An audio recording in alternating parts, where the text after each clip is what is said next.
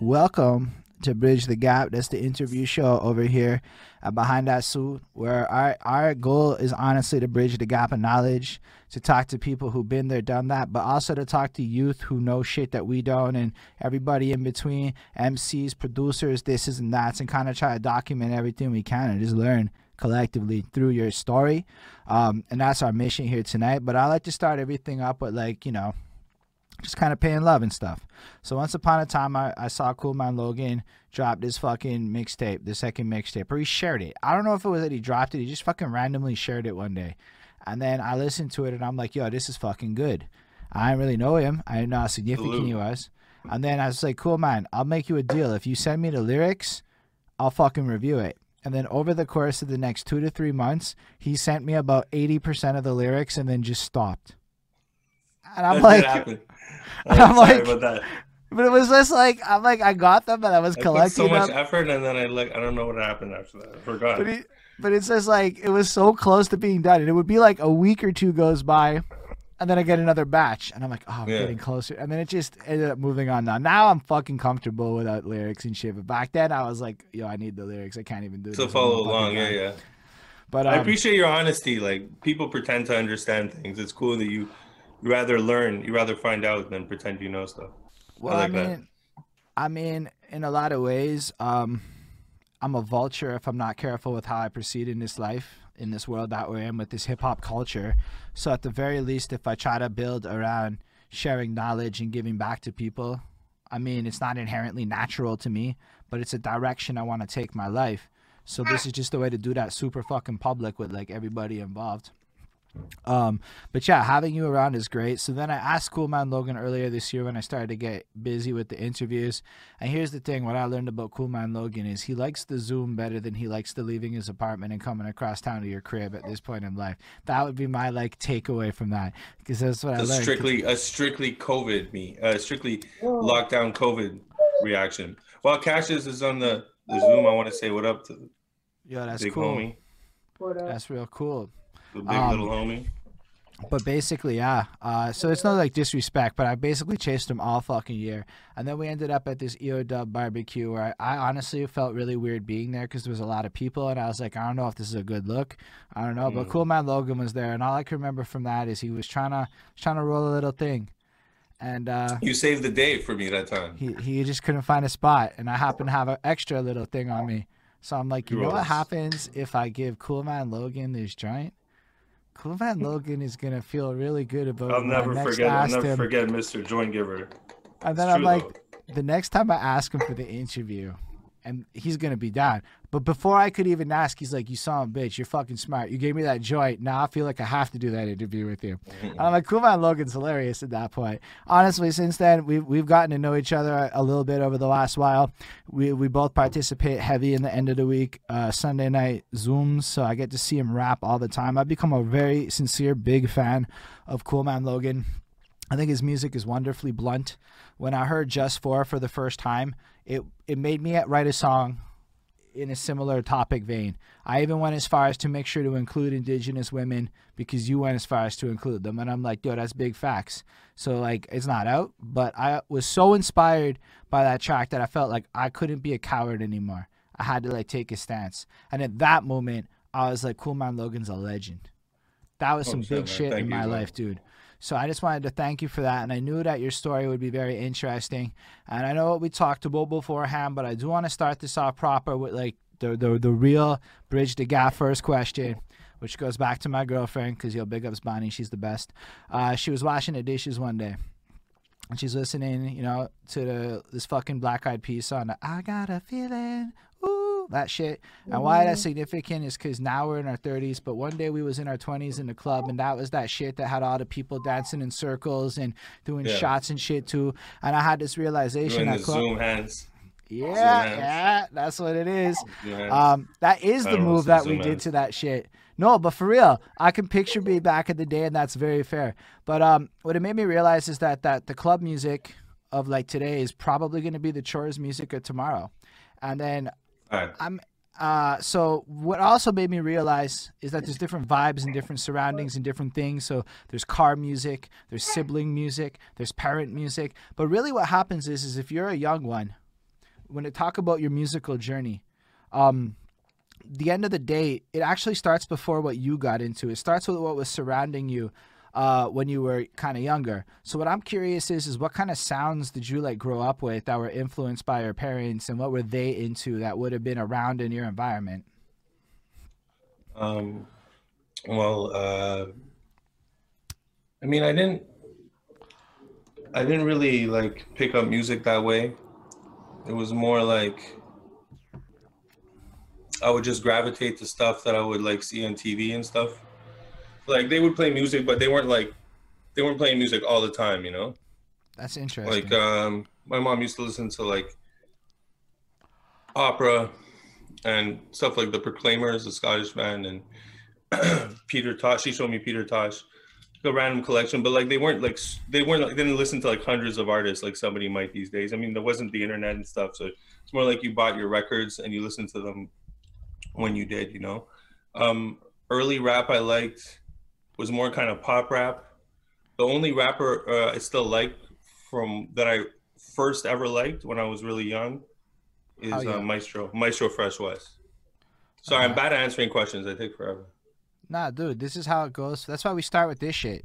We start with this. Honestly, it's a process. I'll tell everyone the secret. The beginning is a calibration. We get in the feelers of it all. We just getting into the vibe, you know. We chill. sir. We go through it.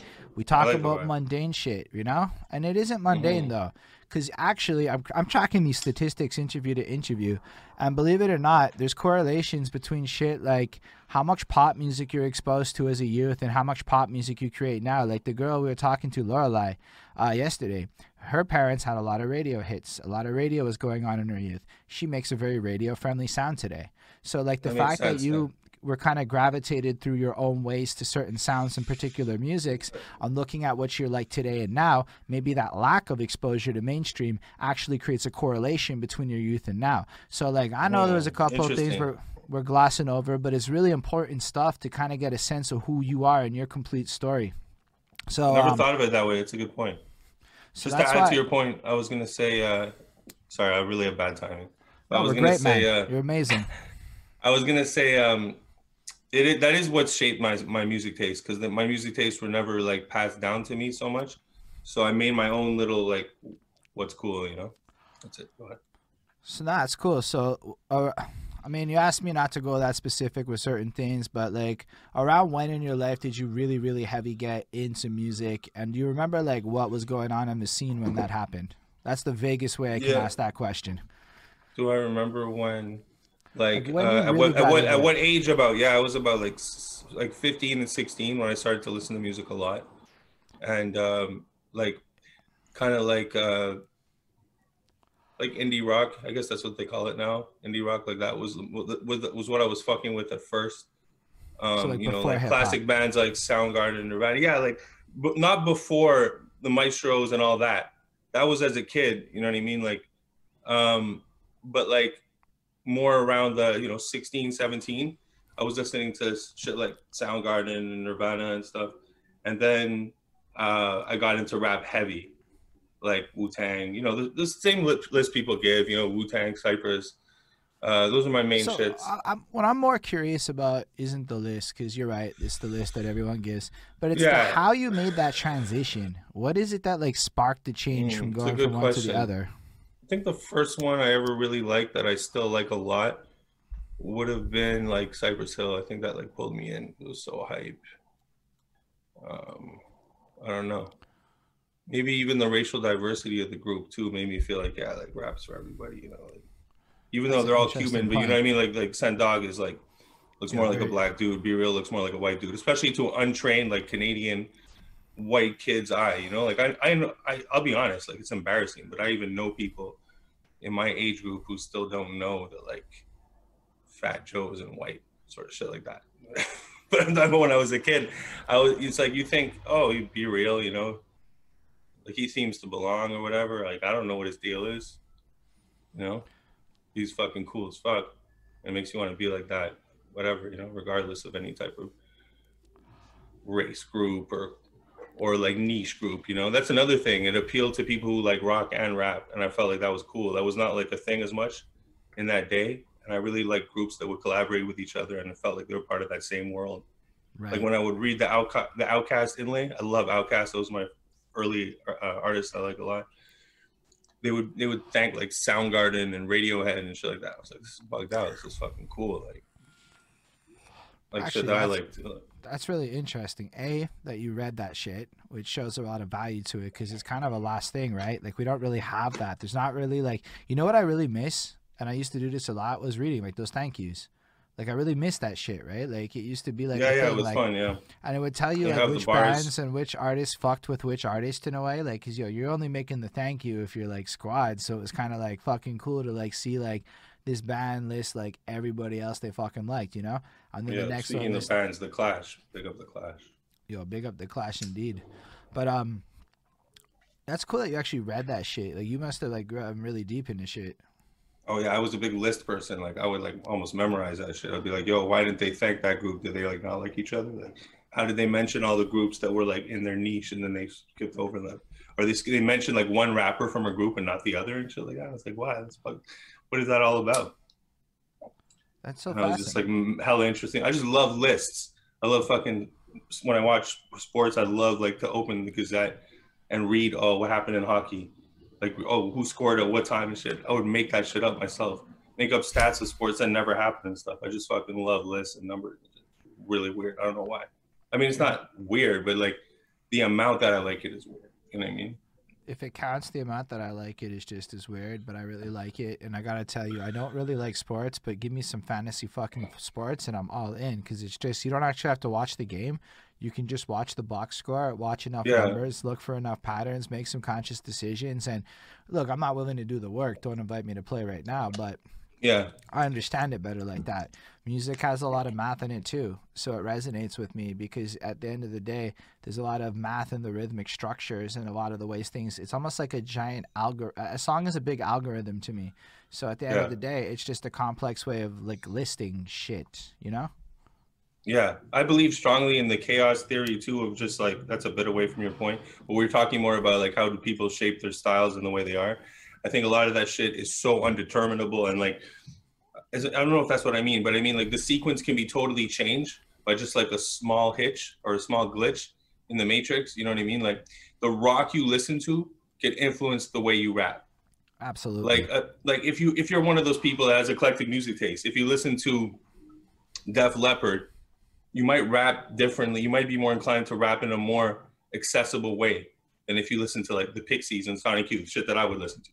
So right. being like kind of offbeat and like funny and shit like that and random was always part of the plan. Like even before I was super into rap.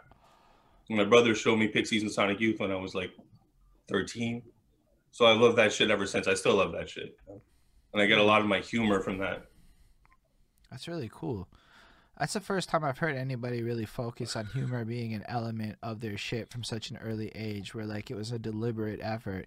And I love that about your your brain. Honestly, I think your mind is so fascinating. I feel like you're like talking to one of those guys who thinks in like a level where like it's just it's just dope. It's just like I love it. You don't restrain yourself in the ways that a lot of other people would normally restrain themselves. So you just kind of let that creativity go in the weird directions it needs to to come up exactly with. Like you'll just be like, yo, like that one bar that always stuck with me. And I, I can't do it verbatim, but on your mixtape there, where you're like, you know, I'm the steak before or the potatoes before the steak or whatever, and I'm like, yeah.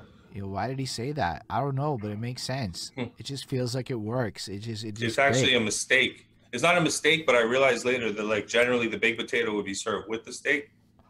But what I was trying to say is like that this mixtape, as fire as it is, and like a baked potato can be really good, is just the beginning, you know. But like I caught that.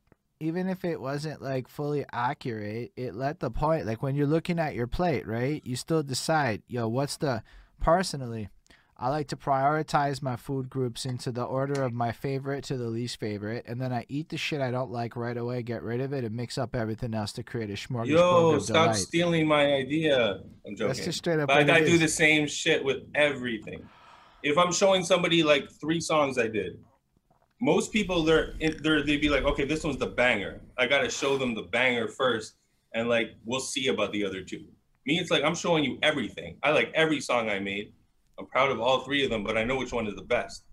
And we're gonna have like a, a really good final course, and that's gonna be the be- save the best for last, like Vanessa Williams. Yeah, knowledge nuggets right in there. general. But Yeah, yeah, and I was gonna say to another point that you were making before I forget it. You were saying, yeah, like letting the creativity go. Just like a quick adage I just made up right now. Like, if it's weird, it means it's different. Could be weird and be trash. Don't get me wrong. It could be weird and be trash also. But like to be weird and to be good is kind of better than to just be normal good. Because if it's normal good, you can assume it's been done or it's about to be done. big facts. Um, that's something like it's it that actually applies to marketing in a lot of ways. Um, if you thought it up and it's like kind of in the realms of normal, a hundred other people had that same fucking idea. You know, Right. like, this is in the same vein as shit. Like, yo, there's there's no such thing as really quick tricks and shit. Like, distinction is like a honed craft. It's like becoming a master of something. But I still love the fact that like early on you had like a brand in mind. So like I'm really glad we did this exercise of walking through it because we found out you know a few things about you. You're never really influenced by the mainstream off the jump. You gravitated towards your own shit. You like eclectic shit. You found humor in a bunch of stuff, and you already cared about your brand and who you would be. So at what point were you like, "Fuck it, I'm gonna be a rapper"? Um, I would like rap along to other people's songs, like we all do. But I had like an uncanny ability to to, to learn them really quick, and even kind of capture the cadence of the rapper, even if the rapper has a totally different vocal tone as, as a person than me. So I was like, why would I? Why would I be able to do this and not that? It was a natural transgression. So I used to rap other people's lyrics in my head that I memorized, and then that that space would be filled with mine. And then like it just that. became, and I just started to freestyle. And when I, when I first when I started freestyling, I was super terrible. That's why I called myself cracked lips because I didn't care, and I was so bad. And I was like, this is just funny, you know. And then like about a year and a half in, I actually got good. And ever since, I kind of got stuck with that name. and then everyone thought it was crack lips and shit like that. But anyway, that's the story of that name. Uh, you know what? It's it's also like it kind of helps sometimes not to be part of the the in crowd. You know, dude, 'cause I've then make- you make your- it. well, getting pretty popular now, my friend. I wouldn't say I'm part of the with- in nothing wrong with it. but I've never been part of the Fuck the in crowd. anyway. Fuck the in crowd anyway. I was mean, about how to many bash in people crowd. like yo? I'm not really part. Yo, listen, I'm the guy in high school that was not liked. Um, I went to Wagar and I was uncool at Wagar, which was really not the best place to be in life. That's all I'm trying to say. Uh, It's a bad um, combination of circumstances. Yeah. So like uh I went through that and then I spent most of my adult life just not being like cool or whatever. You know, it took a long time to like figure shit out, get my brain together. And honestly, maybe in the last like few six months ish since, you know, COVID happened and everybody kind of here's what happened. It wasn't really that I'm getting popular. It's like the rest of the world kind of shifted into my lane all of a sudden. I was like work from home fucking virtual reality Zoom call shit in 2019 and people were like, "Nah, bro, it's never to happen." And then it did. And I'm Hmm. like, "What the fuck?" So I've been honestly You're personally good thriving in this environment, but I wouldn't say I'm any more in crowd. It's just kind of weird how the out crowd became the normal in this environment, and I'm just happen to have more experience living in a bedroom in front of a computer for 10 hours a day than other people. I don't know if that's anything else really, but that's how I structured a lot of my life, and it turned out that's kind of useful. I feel like. I'm, you know, it's it's it's it's it's fun. It's dope. It's like there's a vibe, and I like I like the the the logo and shit like that. The whole look. It's like, I fuck with it, man. Yeah, and man, you, fu- you you you really like you really like the shit you talk about, you know, and that's cool.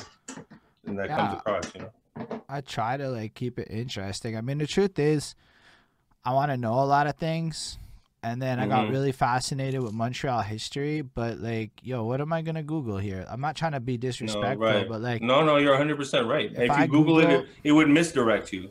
You'd be like, "Fuck Montreal rap." Like if you Googled it and you just here. saw the top results, you'd be like, "God damn it." so instead, I can go ahead and just keep doing this. Like right now, we're on Facebook Live, right? Like people are seeing us have this conversation, and Mhm. to me, it's like, like I said, it's about bridging the gap. If all I can do is create a space where everything is about love and growing and all the fucking True. cool shit that people do, then who knows? Who knows what the fuck comes from that? Maybe other people do it. Like you know, like I don't even think I have to be anything special in this. I I would like to think I'm special in this, but I don't have to be. I just want to be part of it. You know. Well, That's no, you, well, no one else did it. No one else did it. And you're doing it, you know, Other and people you're doing it really things. consistently. That's because I'm just allowed to sit here and smoke pot. I've, I've not been on the pro alcohol side of things. Mm. So as a non drinker, yo, man, this shit is just great. I don't have to go to bars and buy like a Coke Ain't no bar. and have them look at me funny Yeah. because and I'm like, yo, this is the most expensive fucking Coca Cola I've ever bought in my life, and it is what it is. Shout out Critical and Peter West. I see y'all coming through. Anyway, let's get back to your story though. So you were rapping about, and I also relate a lot to what you're saying about uh, just mapping other shits. Because part of why I feel like I was able to develop as an artist was through hip hop karaoke, and just Mhm. learning all these other rappers and having to spit their shit kind of forced me to like do different things. Because you can't really necessarily always replicate tone, but you now have to hit rhythm and cadence. You have to do different flows in your own Yeah. voice. So it's fucking cool that you said that. I thought that was a real knowledge nugget about how you could like evolve your own self into a more versatile style. Yeah, it's like I mean, if you only listen to rap, then what? Like, what are you as an artist? It doesn't make sense. As rap that derives from like jazz, blues, soul, rock and roll, reggae, like on and on, literally everything. Every other music, musical kind that existed before it, can be entered into rap. So why would you not listen to it? Like, just to be a beat maker, you literally have to listen to other music, unless you're just gonna sample rap, which would be fucking really whack. And um, yeah, man, I just don't understand that type of like like attitude. Also, you know, if you fucking if you're a rapper and you listen to like 10 rappers, never mind other kind of music, even if you have like a narrow scope of what you listen to in rap, you're gonna be you're gonna be like wild generic. You know, everybody likes fucking Jay-Z and Eminem and Tupac or whatever at some point in their lives like that shit, you know, like everybody tries to rap like that. That's why everybody's so trash, you know. But yeah, to, Oh, to, there's to re-answer your line. question, I know. Yeah. But to, I was what, what like, up, Vince- Cash? But it's, but to re to reiterate, like uh, to re because I need a couple of cracks at these questions sometimes. But you said like, when did No, I dude, decide I wanted to rap? it. Thank you. When when I decided I wanted to rap, I was at a bar with my friend, and this song, uh, a super like a song that was big like way back, but like from years before when I heard it, and it was a song by this girl called Nonchalant called Five O'clock in the Morning. Um, Okay. And I and I knew the lyrics, and my boy BK Brooks, who was there with me, who's basically my best friend, makes a lot of my heat, basically all a lot of my shit. Um, he um, he's like, "Yo, how do you how do you like remember that? Like, have you been listening to that song?" I was like, "No," and that was like, it was not when everybody had all the music. You know what I mean? It was just like, so I was just. He's like, "Yeah, you." So he's like, "You know that those lyrics for since then?" And I was like, "Yeah." I was like, "Why?" Like why? And then yeah, it made me want to rap. Like, what if I can do that? Like, why am I doing that as as just a fan? You know, like I might as well. Hmm. That is, So that could have been the moment. Yeah. That's really cool. So I guess um, you were were you born in Montreal? We gotta do some Yeah. of those basics. Uh, what part good. of I was born in Montreal? Like around Edge, like Snowdon area. Straight Like, up, uh, that's where it's at. Yeah.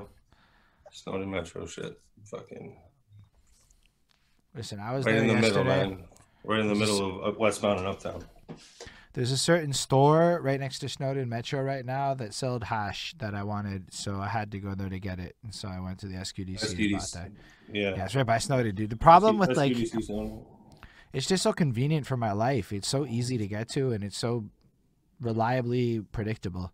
That I like. I like the predictability of it. Um, so that was very convenient. So it's like cool. I like that because it's my hood. It's it's like I like the fact that you're like there. Where and where are you at now? I think it's uh, another different part, but close by.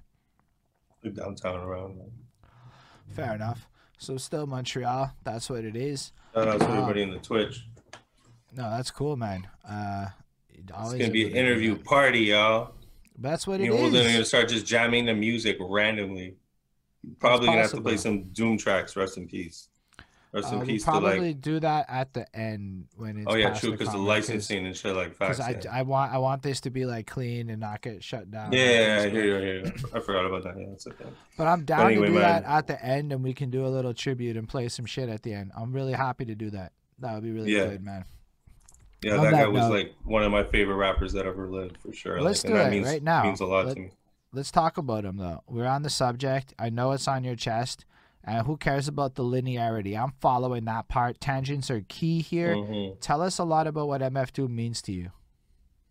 Uh, fucking, like he's a, a lot of the reason why I like every time I would kind of quit rapping, he would be a person that would make me want to like like come back because he was like humor, you know, like he's always he's always accomplishes what a lot of us try to do and just have that like kind of shit you just the, the, kind of things you just want to quote. It's just so funny. It sounds so funny and like crisp and perfect even when you say it a cappella because the way he wrote it it sounds obviously better when he says it than someone else trying to, to, to mimic him but he has that that presence and just the different characters the wearing the mask just everything about him. He's so original.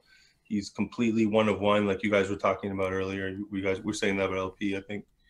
Uh yeah man that's it. That's it. He's a one of one. He's classic the guy has like seven good albums. He has a, a really interesting story. Like there's so much, so much you could say about this man. Like that he, what he bounced back from, that he was a rapper before, that he guested on the 3rd Bass track when guest guest appearancing wasn't even a thing as much, and he like stole the show and he's just unbelievable, man, unbelievable like impact in my life. I feel like I lost a friend, like straight up and um, yeah. I'll, I'll, definitely send you some.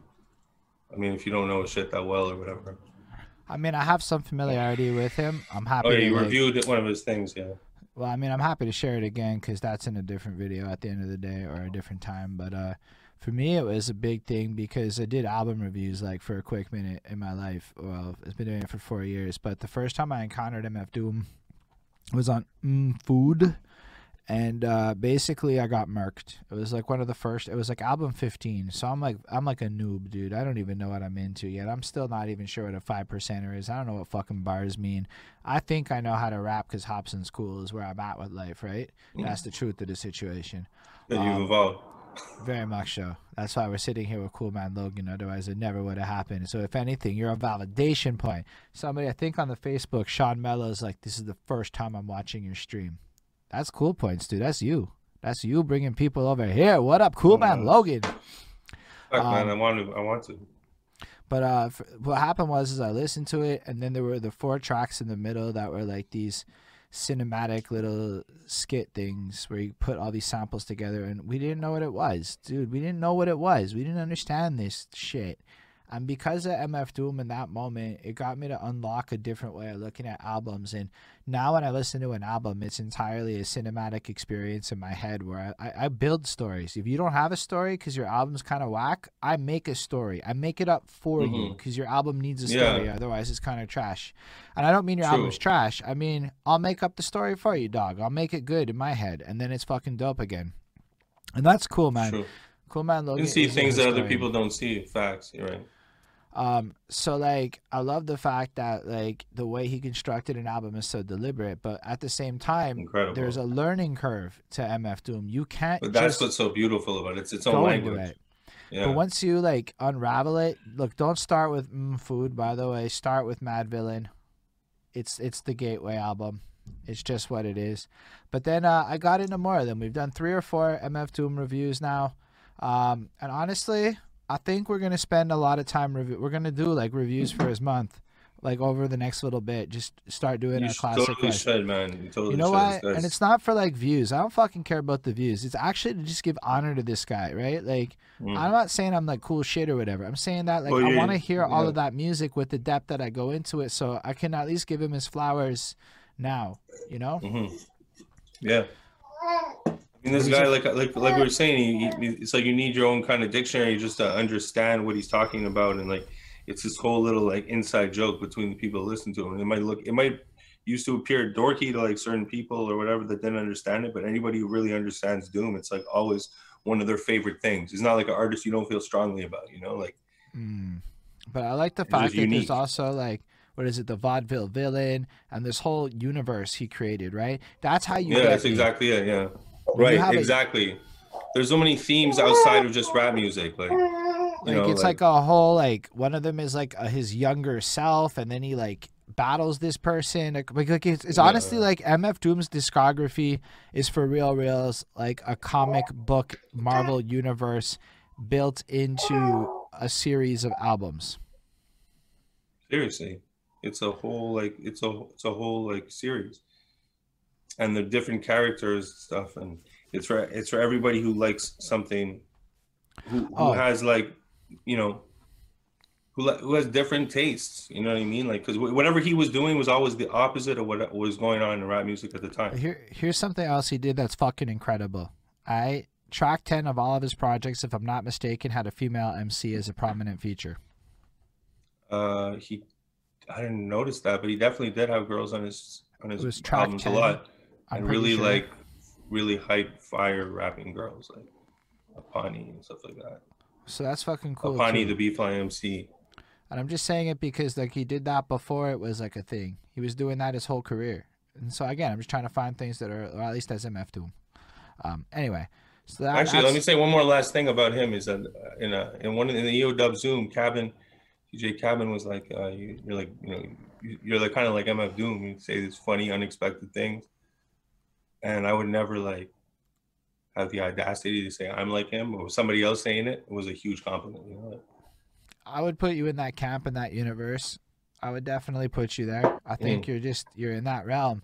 Like you're not, you're a rapper's rapper. Here's the truth of it. Like a lot of a lot of people um shout out Bob Cope. That that's cool to see new names in the chat that I've never seen before. Um but yo, like you're the kind of guy that like your precision and your technique are so like on point with it. Like when you start talking about how other people are bad and if they try really hard they'll get less bad, it's because you're coming from a perspective of seeing what legend is. And you like have this perspective of the universe where you're like, mm, I'm okay being 732,000th best. That's good enough for me. I feel like maybe that's not the right number, but like it feels like the way you come off and you're like, yo, that's just like the fucking perfect. I know where I sit in this world and I'll get better. I'll just keep grinding and I'll get to like 23,243 on Earth. I'm cool with that. I just I feel- love that like- about you. I don't want to be like cocky. I definitely rate myself way closer uh, to the top, but um. I was trying- to be honest, I'll be really, I'm- I'm being dead honest. No, like, I really think I'm way better than most humans at rapping, um, like dead ass. And I'm not like a, I'm not a cocky person by any means. You know, like uh, I've already shadowed my interview style like three times in this interview because I know I'm not top, I'm not even top fifty thousand interviewees. I know that. No, you're a But uh, interview, dude. no, I, I rate myself super high. But there's So certain that- people that I, I, I definitely like more than me, and that would be Doom would be one of them. And That's and, fair. and that and to me that if I say that about you, then you're crazy. Like you're amazing. And there's there's other ones obviously. Andre 3000, my boy Bender, rest in peace. Yeah, man. Uh, no, I'm not as humble as I as I. I'm not as humble a rapper as I am a person. You know what I mean? Like, I may come off like so chill and like modest about my abilities here, but like I mean, you hear how I rap and the things I say, and you can't like you can't say you're good at rapping as many times as I do without you know backing it up to a certain degree. You know, you, you can't like mm. touch that topic real. again and again and make it interesting unless you know. It's just really easy for me to say everybody else is good at rapping and keep where I think I place in my head.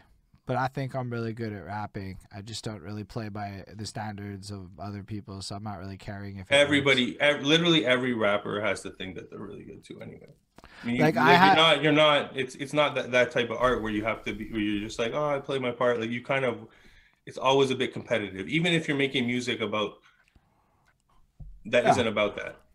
It's always competitive. Like my song, oh, my deep song was deeper than your deep song type thing. You know what I mean? But here's the thing: I actually do sit there and I try to come up with stuff. I'm like, yo, I want some shit that no other. I mean, it's preposterous to actually think that I'm gonna come up with ideas that literally no one else has thought of before.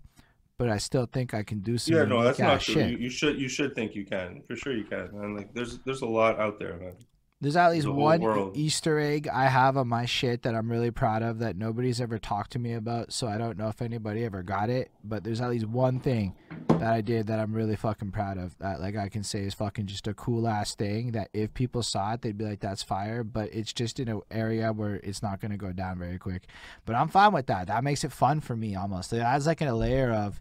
Yeah, but if somebody ever gets that in 14 years, that'll be so fucking cool. You know, almost like like your murder face shit. Like it must have been such a trip for you to like kind of see like that shit go down today and how many people were invested in watching us talk about that album like that. That must have been like fucking crazy. You know what I'm saying?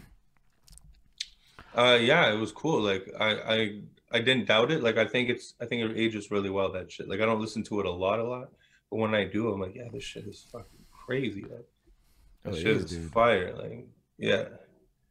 Um, Okay, so let's go I back it to just proves Vince's point. Like if it's good, it's good. It's not about being hip. It's about being good. And if you're good, it'll be good next year and the year after. It won't be like super good for three weeks and then never good again. You know. I feel what you're saying there. And that's what I like to think that I'm able to do. I'm proud of the fact that you may not like my music, but you can put on anything I've released today and it's not irrelevant in terms of topic and subject matter. Like it's not dated. You don't have like a November 17th, 2019 vibe song. You're not just talking about Nah. current events and pop stars. Exactly. If anything, I Yeah, have that's the key. uh, they don't know where to put me vibe. So I've struggled a lot to like figure it out until the internet let me just be weird on the internet, and then it worked. You know, it's actually like, yo, for real, we could have this conversation in person, and like people around us would be less invested than doing it on the internet, having it on a call like this. It's fucking weird how that works. Well, yeah, it's just psychology. It feels more like an event, you know, because like, you, you know, it's just the presentation, the circumstances. If we were like 18 people in a living room, be like, okay, guys, like, I'm gonna go get some, like, I'm gonna go like not get COVID or whatever. Even if it even if it was World One, what what I like to call World One before COVID, like, um, you know, you probably probably wouldn't hang around as long, and that, but that, but that's cool, you know, like, that's a good format to have. It's a good like uh, medium that we can just have this conversation, and it's it it, it gives importance to it, importance to it that might not otherwise be there. One day though. Also, yeah, another thing about the data thing while we're on that topic, Muggs, uh, DJ Muggs at Cypress Hill, he says um, he never puts Cypress Hill on the Cypress Hill album covers. So then when someone looks at the cover, they're not like put off by like, you know, like 1995 fashion, right? Super smart. That's a Muggs thing. If you look at if you look at the Temples of Boom cover, that like that could come out now, it'd be like, whoa, that could be fucking Actually, cool. Still, you know? I was looking at their last album cover that came out this year or the year before, and it was remarkably similar to one of the early album covers. And I fucking like, I really, really feel with that. I like what Merker just said. I wouldn't be in a living room with 18 people, me neither. But what I can tell you is down the line, when bars are back, I'm pretty sure we could do this in front of people and we could make it an actual event. That would And be then- sick. Yeah. then if and we're on the Two. Stage and we talk for like hours, that would be like fine. And then we could just have a question and answer period. And we could have Merker in the back with his beautiful, luxurious beard. And then he would ask some questions and it would be like a good time. Um, a to be off, fair, too, that's a Sky contest. Beats idea. Sky Beats gave me that idea. I tried to get him to come to my crib and he's like, nah, do it in a bar and let me perform. And I'm like, that's And a you way didn't? better idea. No, because COVID. COVID. ca- Actually, I Oh, was But that was- a good idea. I was gonna throw my first show, uh, March twentieth. We got locked down March sixteenth. So on March Oh, you twentieth, got uh, screwed. well, I didn't get screwed because everything was free because I had partnered with Make a Wish, so everybody waived everything, and I had nothing to pay out of pocket. So it was more like Yeah, but it just would have been cool too if it just. it actually went- worked out kind of yeah. well for me. I got all the love of throwing an event without the risk of looking stupid because it didn't go good. It Mm. just turned into like, wow, holding Good partnered with me. intentions. Nice. But it wasn't like I did shit. I was mad as fuck, dude. We I like that analysis. I like that analysis of it. It was like I that was a really good cancel. That was a good cancel. It Yeah. was going to be great, and then circumstances against Holden's control. Fuck, pardon me. You know what I mean? No, I love it. It's exactly what it is, dude. That's why I love your brain. I'm not worried about it. If anyone wants to be like what it is, I'm not saying I threw a good event. I'm saying I was gonna throw a good event, but COVID. Yeah. And that's something we can all relate to. And I love that. That's a fucking fact of the situation. It's a real knowledge nugget moment to me. But um let's go back to your story. I love this by the way, dude. This is what I was hoping for. All of this. Um Cheers, man. did- Cheers to you. I don't I know have. what you're drinking, but I have coffee. I'm not an alcohol Nice. guy, dude. I can't even do it. I tried a little bit. That's okay, man. So I, so what happened was it's the last time. I, I drank a little bit at Christmas and I started fucking live tweeting Home Alone. That's why I did all those Home Alone tweets because I had a little alcohol and I flooded my Facebook and then people liked it so I kept going. But it was really just I'd had a little bit of this aged whiskey I got left over from an event and I was like, this is a good idea. Eh, sometimes alcohol in moderation maybe is okay here and there as long as my girlfriend is sober and can supervise my behavior. Yeah, Home Alone, a classic legend. It really is. I was It's- yeah, surprised at how much I fucking liked it. It was so deep, the first one. Um, but yeah, let's go back to you. Um, So let's, Donald Trump is in it. is he? I didn't catch is it number two? Is it number Maybe it's number two. I didn't see him in number one at least. number two? I think number two. But I was also Sorry for spoiling a great cameo. Sorry for bringing up number forty-five. It is He will shall remain unnamed. It is what it is. Sorry for bringing up he who shall remain unnamed. It's all right. Good. We good. Um, so let's go back to your story though. Let's talk about the part where like you go from I'm rapping other people's shit, yo, I can do it, to like, yo, I can actually do it. When does the actual story of Cool Man Logan, or shall I say Crack Lips, really start? What's going on in your life? Are you still in high school? Are you past high school? Are No, I what- started rapping like kind of like late. Um, uh, I was that that first like year and a half that I was trash. Um, I was like late teenage years, I guess, when I was trash, and I started to be pretty decent like around twenty. Um, and but it was all freestyling for a super long time. It was freestyling, and the only thing, the only like thing I really had was kind of humor and voice. And not to downplay that because that's a lot. That's a good. Those are good things to have. But um, I didn't understand bars or anything. Like I have no idea. And if I flowed on a freestyle like correctly, that would be like on accident. Me feeling the vibe, feeling the beat. I had no idea how to write a verse, so I would have songs, but they were like, eh, you know what I mean? Like my first song I made was like 2000. uh, I don't even know because it's hard to know like what do you call your first song if it's really trash is it a song like Yes. So here's what I'm gonna go with. hold on let me ask you another question if it if it if it if you just showed it to like 12 people was it a song like if you That's never put it on the internet or any type of like release All right. that's so why i feel like the murder face is the beginning of my career as a written rapper because that's the first ever So I looked up what a Lips slash Cool Man Logan song ever means. existed. A song has a real definition. You know why? Because there's a difference between record of the year and song of the year. And motherfuckers wanted to argue with me about copyright, so of course I'm gonna Google what shit means. And a song is a, a is actually a different than a composition. So an instrumental is actually a composition, more like an orchestral arrangement. They're not actually songs based on the traditional definition. I could be wrong. If I'm wrong, for the sake of the internet, this is how I remember it.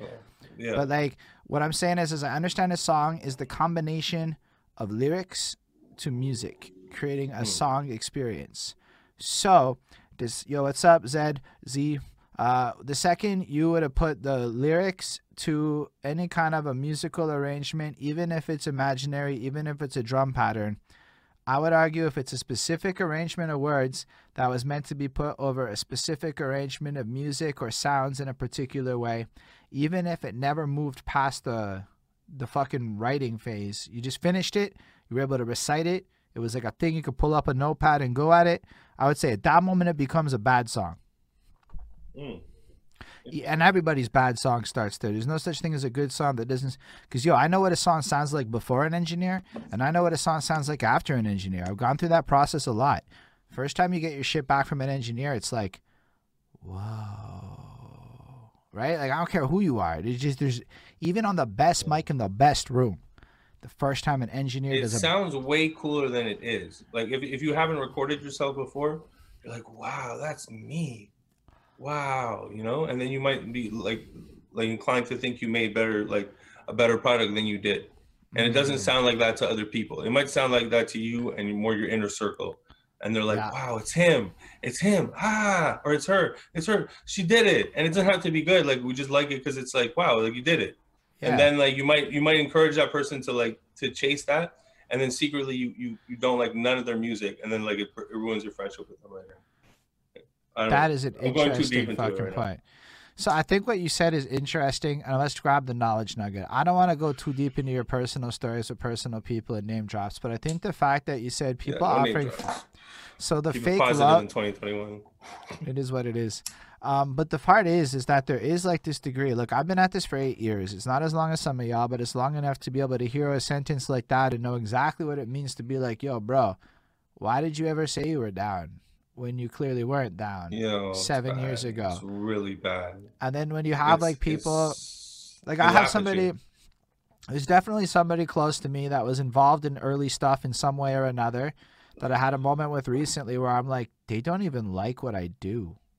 They don't Yeah, like me at all. Yeah. And I don't have any disrespect to this person. They have no obligation to like me. We had years of positive interactions together and we just went our separate ways. But I guess it was just like maybe they never felt who I was. They just like this version of who I was. You know, all that kind of shit goes through your mind. They saw like one other person like say two one or two other people say that they fuck with you or smile while you were performing, and they thought maybe they were like, ah, you know, we'll roll with hold and see what happens. or the opposite, they start rolling with somebody else who doesn't like you. Who and shits on you? Yeah, maybe. There's a little million. That's the thing. I, I learned another That's thing. why I You like- talking about knowledge nuggets. You can't analyze people's actions because people are Big fucking. facts. Let's not And even I'm not- start. Like what what- we we said positivity in 2021. But anyway, But what we're doing here is related to positivity because we're sharing anxieties. We're letting people know that we go through this kind of stuff too, and that they Mhm. can also relate with us on that front. I'm not trying to be negative with it. I'm not saying that it's ever fair to put that. Nobody has an obligation to like me, is one of the biggest lessons I had to learn, which is weird because once I learned that and I stopped caring as like okay i care a lot at first i care a lot for like eight minutes man for eight minutes it's gonna ruin my fucking day if you don't like me that's a pretty good. That's not that bad. If it's just eight minutes. sometimes it's worse. Honestly, sometimes I'll have a moment and it'll ruin like two hours of my day, three hours of my day. And that's where my girlfriend becomes That queen. Okay? Because my girlfriend is the one who has to sit there and listen to me rant for like two hours about some shit that I'm absolutely not going to give a fuck after I smoke a joint about. Mm, true. Look, she just showed up in the chat. Haha, She yo. might know you better than you, like type thing. Yeah. Well, at least she. So she came at me five years ago or so, or four years ago, and said, I'll give you five years to do something with this. And if you don't do something with this in five years, blah, blah. We're in year five now, starting it, and I did something with it. So shout out to her. for She challenged me, and I felt like, yo, go, yo, yo. And it hit me so ethereally that we're now in this moment doing this bang out January 1st. So I don't know, man. Life is cool like that. You shout out having a cool person in your life. But Right. I was about to say that the, like people that like as your circle gets smaller in life, and that's what happens. And people that you do like become more important, and they're like, and you realize that you just you just need to be away away from the people that aren't like them, and focus your energy on them and appreciate the, the people. And it's like it's like less is more, you know, like. And uh the happiest people are not the people with like 50, 60, 70, 80 real life friends. It's the people with like 10 good ones, you know, or five good ones. Like, not to say you need to have like two friends and shit. Like, I'm not being dark like that, but like, no, you know what I mean? Like, I you're- do. You're just playing the numbers game at a certain point. If you know like but it's 50 people that are your friends, probably like 12 of them are going to fuck you over. And that's like an optimistic thing. But it's also like, look, at least for me, like I got that borderline personality shit. So relationships with people are already complicated. But I have a lot of trouble, and I know a lot of people do with even like the idea of what a friend fucking is. So like our whole world, like think about it. What are Facebook friends? They're not my fucking friends. No. Like no offense. They're actually to the, like usually usually a, a uh, uh, competition. No, I wouldn't go that far in my life. That might be a little bit about Maybe in their minds. You have a lot of battle rap in your life, though. I don't have a lot of battle rap in my life. That's a huge difference between us. So I don't have any I battle rap in my life. So like I don't have a lot of competitive people around me. In Yeah, but regard. being a rapper is battle rap. Like you're battling Nah. the perception. For Dude, sure, I'm not even Like, in this fucking. Nobody's like, who else wrote "Lose Weight"? Who else could write that song? Who competition is there? You like it, you like it. You don't, you don't. There's no competition I in my lane. It's like that's how I see it. Like whereas in battle rap, there is literally competition. Like you battle people. End of the week is literally a competition where you're battling to be the best, like in Pokemon and shit. I write music for anyone to relate to. It is not not the same thing. You're right. I, I, it is not the same vibe inherently and i think there's like that's too main yo so check it I, I had to like so iron solomon appears in my life. They're like yo iron solomon interview and i'm like okay and then i'd never heard of him. So now all of a sudden i got to get my battle raps 101 on and i started to learn a lot about the culture. Battle rap is sports. What i do is entertainment. I'm the wwe battle rap is the mma mma is that the fighting the ufc thing? So like battle what i do is is MMA, and what you do is WWE. yeah, I'm straight up at No, WWE. No, battle rap is also WWE. Okay, but like in Anyway, my anyway, my world and universe, for my argument, like you can argue whatever you want about how in there. I know what you mean. I do know what you mean actually, because I love the drama side of it. But what I mean is more. I'm not really here to fight with anybody, dog. It's like if you're not That's my homeboy, good thing, man. Uh, it's just kind of, but there's a whole lot of people like me out there. And for a long time, I think we didn't ever get a voice because everyone thought everybody was a certain way about it. But now with the internet, I can just be like, yo, all I need to do is get like a hundred people to feel me and I'm set for life. like, it's like it's a different world now, right? So I think it's Right. actually going to be an era for the lack of competition to thrive into a lot of prosperity for a lot more people because we actually don't have to compete. We can collect. There's a guy who charges a thousand dollars an album, and he uh, like what you said. He doesn't need to have more than hundred fans. He already he does. You know what I mean? But like he he started with, with probably 100, 200, 300 people buying his thousand dollar albums. But like the way things Mm, are going, that's all fire. possible. But Anyway, I just like to kind of like look at it. So yeah, in my mind, I want to be the best, but like I got to be real. I'm 33 and I haven't done fuck all before 2020. oh, So, don't even like- think about that shit, bro. That's no, but like I have to be like aware of it, yo. I think that the people no, that well, you, you what you're doing is the right thing. You're you you you have a passion for for this, for example, and you're doing it every No, day. I'm absolutely still making Like, music and every day. rapping and shit, right? Like it's absolutely still part of my life. But like I also think that at the end of the day I'm more than just a rapper. So yeah, I would love you all to go bump my album. Please do. But if you don't, that's cool. Y'all are here with me. What am I gonna do? Fucking turn one fan base away because they're not the kinds of fans I hope for. One, you know, like younger me was an idiot. Older me is going, Mm. yo, 15 motherfuckers on New Year's Day are still with us. That's rocking with us. Plus a bunch on Facebook too. Holy crap, that's dope. So I mean, that's just me adapting in my old age. But if I was 20 and I could be at the club every day and I could have the energy to go live that life, it's a very different game and a very different like reality. I think. Anyhow, that's just all the tangential shit. But I Ooh, want to do. damn. You Yeah, I know that feeling. I know that feeling, man. I know it. Um, That's that's gonna be a segment. that's all good, man. So let's go Big back time to guys. like uh, when you got into it, kind of serious though. Yeah, I was actually going to tell you. I was I was going to say like the reason why I would freestyle so much is because like I would hear other Montreal rappers' songs and I'd be like, yeah, like it's all right, you know, like it's not like everything was was trash or nothing, but it was very rare that anyone was good. Like mostly because like maybe the producing wasn't at the level it is now, just for a lot of reasons, or recording, mixing, a lot, you know. And freestyling was a thing that we that we were irregularly good at. Like Montreal people are good at freestyle. That's a fact because it, it's a part of it was a part of like blowing up because we didn't have like a we never had a hip hop radio station in Montreal ever, and even the the radio shows we do have are often reluctant to play local stuff. So you, you only really exist in terms of opening for big acts and like street street ciphers. Like that's how it used to be. So like you would rap in the street, and that was your chance. And if you had riddance, that's cool, but it was even cooler if you could freestyle. And that was like a thing, a skill that was more important to develop than me because it was like more impressive. It was more like a superpower, like superhero kind of thing. Like, oh, yo, this guy just made this now.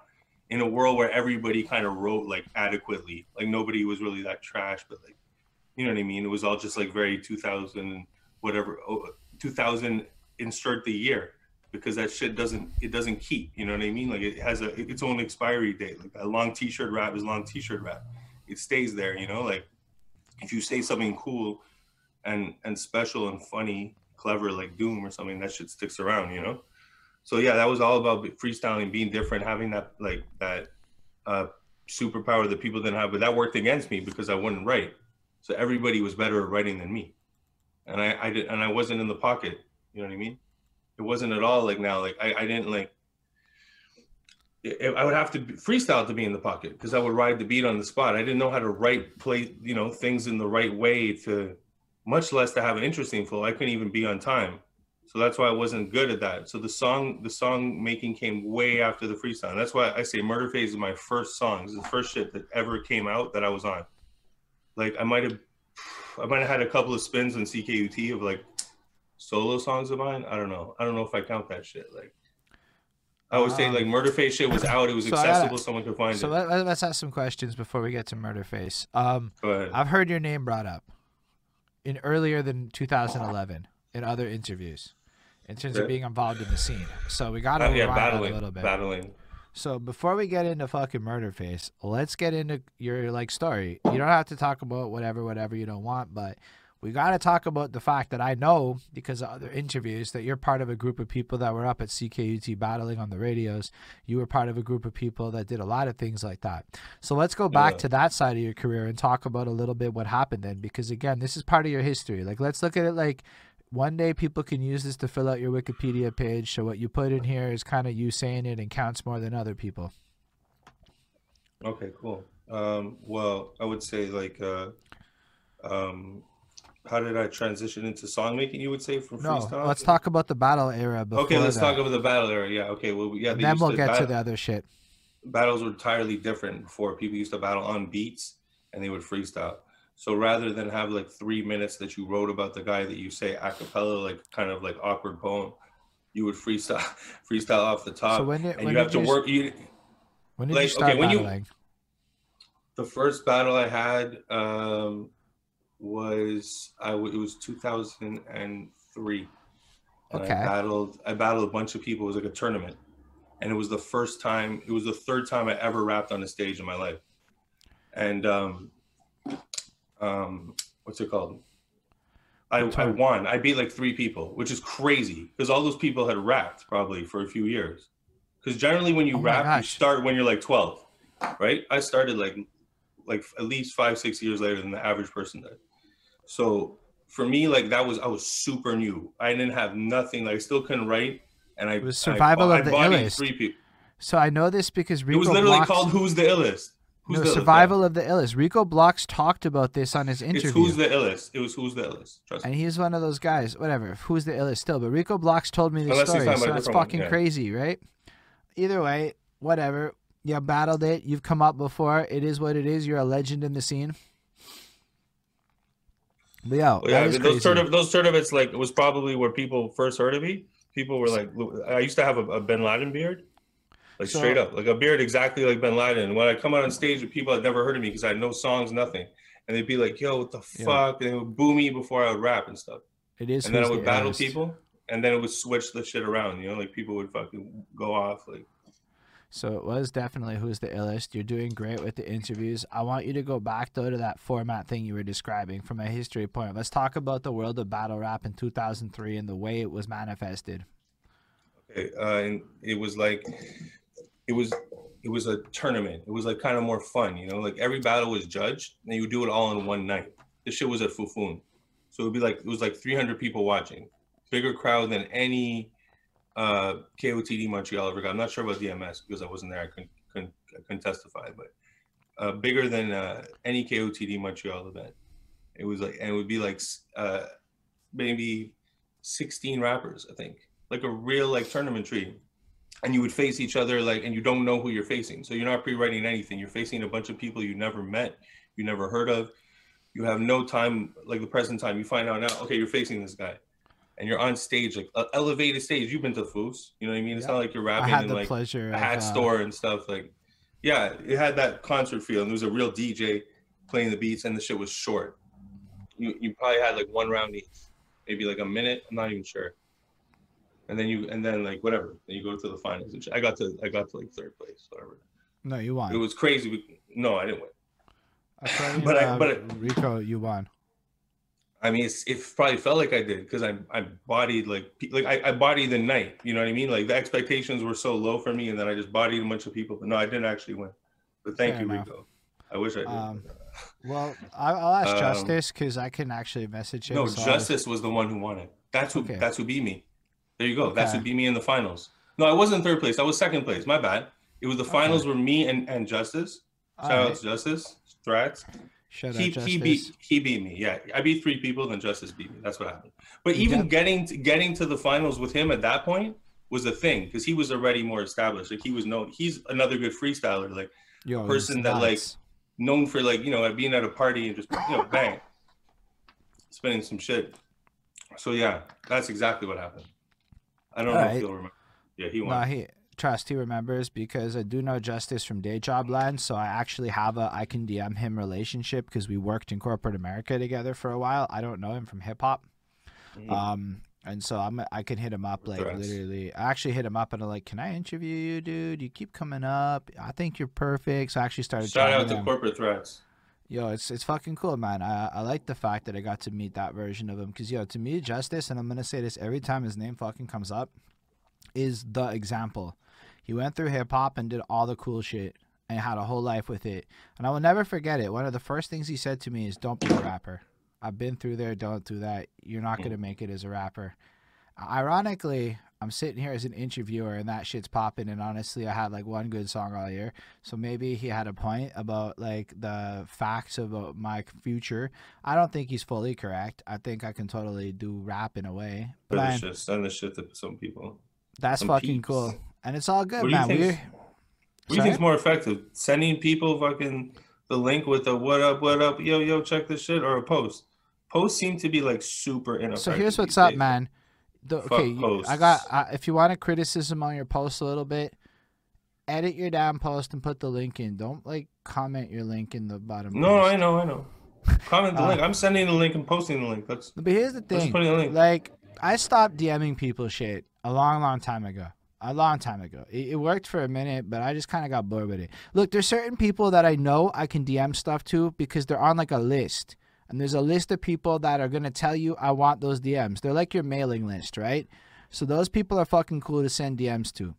Then I just post. And you know what I found is uh people will share it and it's when they share shit that other people get invested in it cuz yo I don't necessarily know that I know all the people that are seeing this stream right now. There is the power of Cool Man Logan inviting a bunch of shit to my event that actually put the word out more. So I would leverage things that are not posts or DMs as much as possible. I post a lot. So the algorithm's fucking weird with me, right? Like I don't know. It wouldn't be like my go-to move. Um, what do you guys think though? Uh, but like, I don't know. Like the thing about DMs is I feel like you can send somebody like three of them that'll count, and then it's like fucking over, and it's just kind of like done. They don't want to hear you from you anymore. Like how many times is somebody Mm. really gonna be able to stop and check out your song? And then here's the thing: Mm. say like you I have also a- have my shit on bad websites too. So I'm asking people to do something and they might enjoy the song and be like, "Oh, I'm gonna check the internet while I'm listening to the song," and then the fucking shit gets cut off. Shit's my fault. Not not necessarily. No more of that in 2021. I do like stuff- Bandcamp though for like the like you said the money thing like that they let you like, keep money like Here's the thing about life, man, uh, and this is just for everybody out there, because the big conversation comes up a lot about like where to be, like take Twitch versus caffeine, take Spotify versus Bandcamp. Here's the facts: it's about brand reputation and shit. If you're a powerhouse in the world, you can do what you want and people will follow you. And to a degree, because there's not a lot of interview options, I was able to say, "Fuck it, we're going on Twitch," and if anybody really wants to be in the chat, they'll be here because there's not a lot of alternatives. But let's say there was a lot of alternatives on YouTube. I couldn't do mm. shit all to make people come where I want. Then it's about being where people are. a little bit. So the thing is I'm also on YouTube and I'm also on Facebook and technically we're on Twitter Twitter too. We're streaming live to Twitter right now. So we're available and everybody can hello know Twi- Twitter. I can say like, yo, check it twitch.tv slash behind that suit, come through. And then people can like be on the other platforms. I And if they really want to be part of the chat, because I'm not even fucking paying attention to the other platforms, they're gonna come here. That's some shit that Preach and taught me about Twitch. But then again, it comes down to the reality of the situation. YouTube's in a weird place with copyright. People feel funny about it. It's going corporate and clean. This isn't corporate and clean. We're in a different vibe. So Twitch is a better home. And a bunch of other shit pops into my head. So about good sites, the truth is, what the fuck is more accessible than Apple Music and Spotify and Well, like, that's that's what's up. That's what I mean. Yeah. I need to get on them shit. so like I have that one song you did uh that's a feature on some other guy's album on my Montreal artist playlist Indigo something something I don't know can't remember the name of it I could look it up but it's not really the big issue but somebody featured you and because of that the Black Panther Black something Black Panther maybe um Yeah, Tropical Fantasy. that's the one My So boy that shit- Black Panther, rest in peace, DJ Black Panther. Rest in peace, indeed. But um, that guy uh featured you. That shit's on Spotify, and I was able to put it on my list. But the truth is, I'm using Spotify for that list. So anybody that wants to be on that list and have the music played has to be on Spotify because I'm not really gonna reinvent the wheel for my life. I pay fifteen fucking dollars a month so that me and my girlfriend can use Spotify. I'm a Spotify fucking guy. I they've taken too much of my money now. That I want to switch. You know, they know me. He's a Spotify guy. Honestly, Spotify's the shit. It's the best fifteen dollars I spend a month. I don't care what anyone says. Y'all can feel how you want. This is as a consumer. So here's what I don't like. I don't like downloading music and transferring it to my phone. I hate it. It takes so long, and then finding the right versions is annoying. And you know what I really like? Heart, and then it's right there, ready to go when I want. Yeah. That's the best. And then podcasts are there too, which is cool because I've been learning a lot about ancient history and shit. So like, I don't know. Anyway, enough about Spotify. Let's go back to Cool Man Logan's story. I'm sorry, I've been at this for six and a half hours almost. I might be a little more rambly than normal. For me, it's like later in the stream. Um, Rambly. but um, He's I'm a loving this. Spotify guy. uh, so let me go back to your story. What happened after that tournament? Because we're not at Murder Face yet. There's like eight years between fucking a 2003 tournament and Yeah. Murder Face. Well, no, but Murder Face was formed in 2009, I believe, like late, like uh, fall so there's still But like six that, years. that's when the album dropped.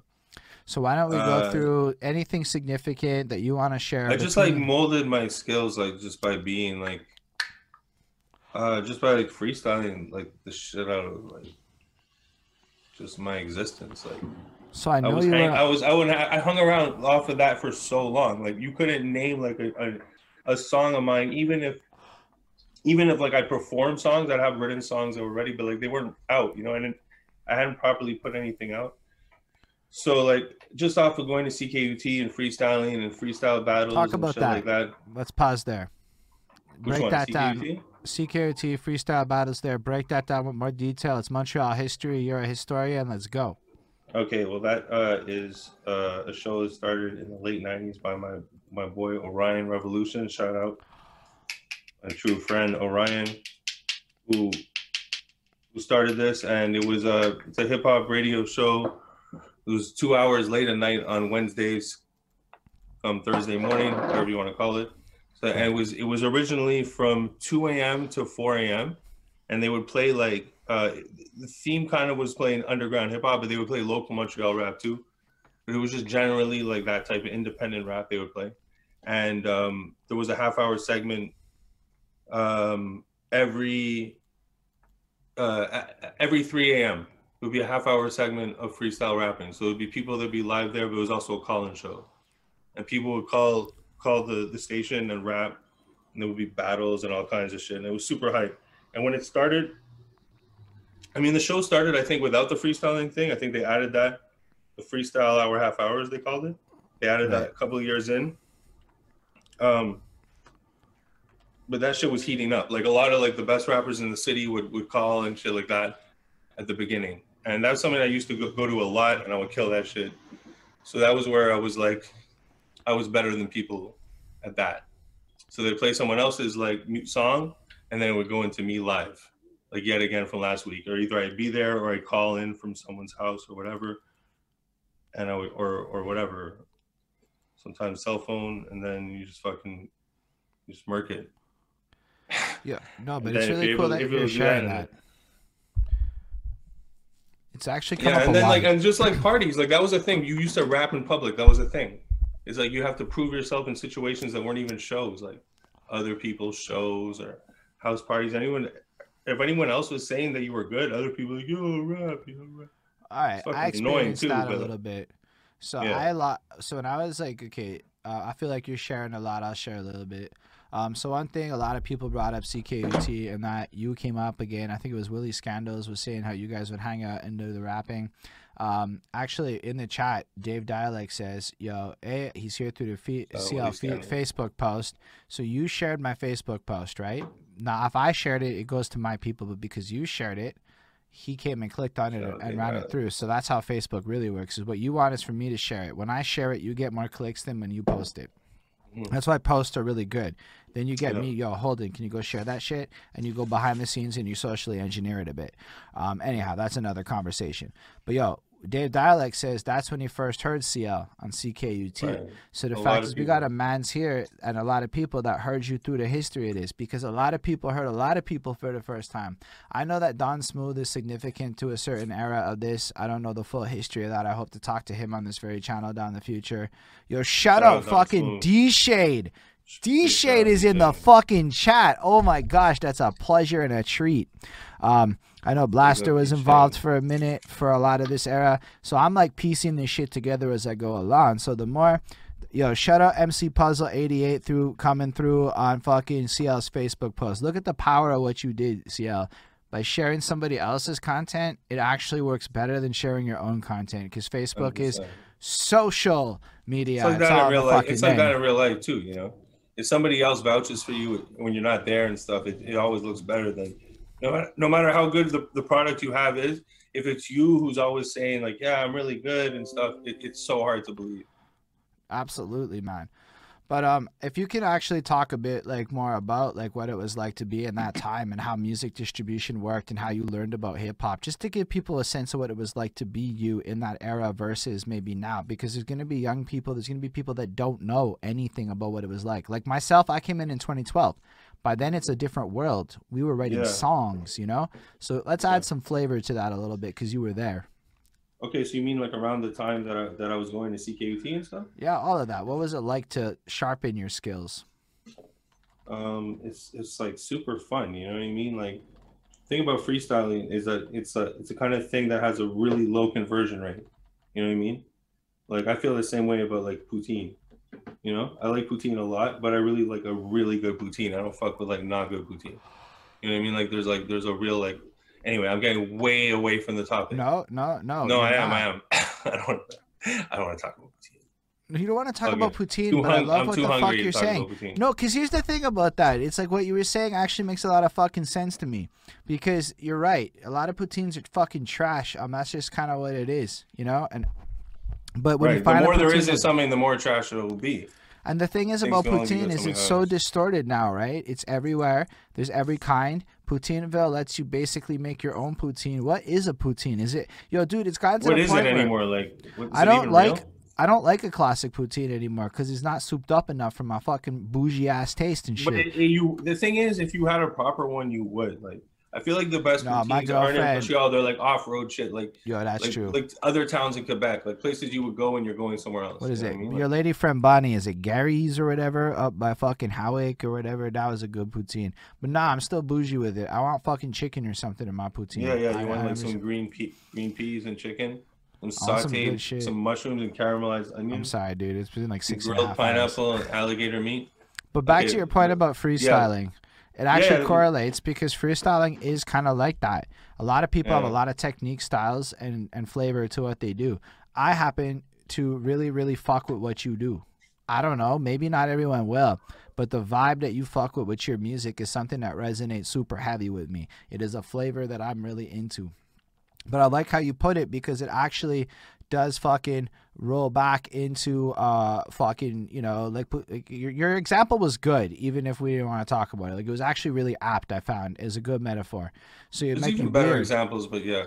but is there Uh, because everybody knows what we're talking about when we talk Mm. about the accessibility of poutine that actually made it a great bar it made it like something not from so, Montreal, though. Yeah, fair enough. Everybody that really is going to be there let's be real there's going to be a huge heavy skew with it it Yeah. says montreal legend is like right next to your name so we can talk about montreal shit if you don't know what a fucking poutine is dog google that shit Yeah, That's they're it is. gonna find. Yeah, fair enough.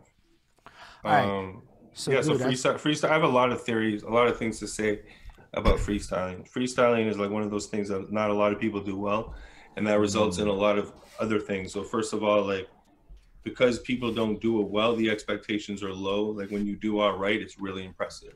And and, like so that's that's why it was a it was a party to go to that show because I was just like chilling with Orion and stuff. He's being he's a funny host, you know.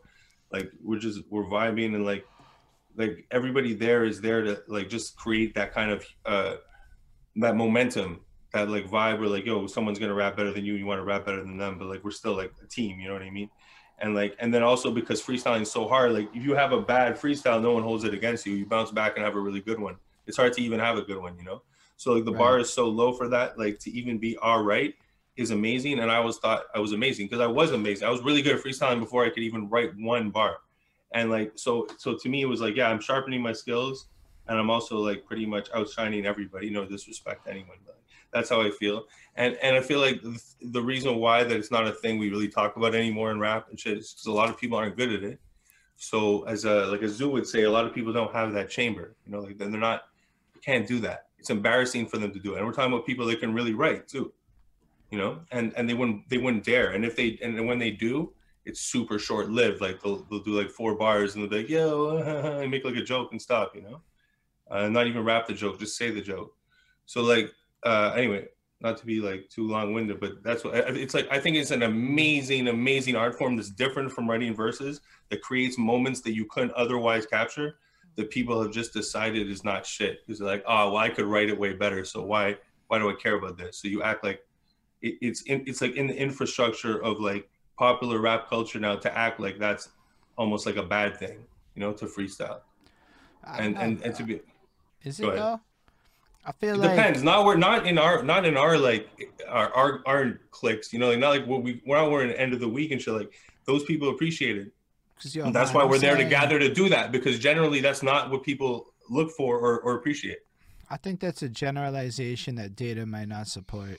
There's entire crowds of people that follow Billboard that may not be into that. There's a lot of people that like Melody that aren't into that. But with 2021, I mean, look, I think look at the Grammy list, dude. Look at who the fucker is up for like rapper of the year in the Grammys, man. It's like fucking Freddie Gibbs, Royce the Five Nine, That's, RTJ. that's great, but that's nothing to do with freestyling though.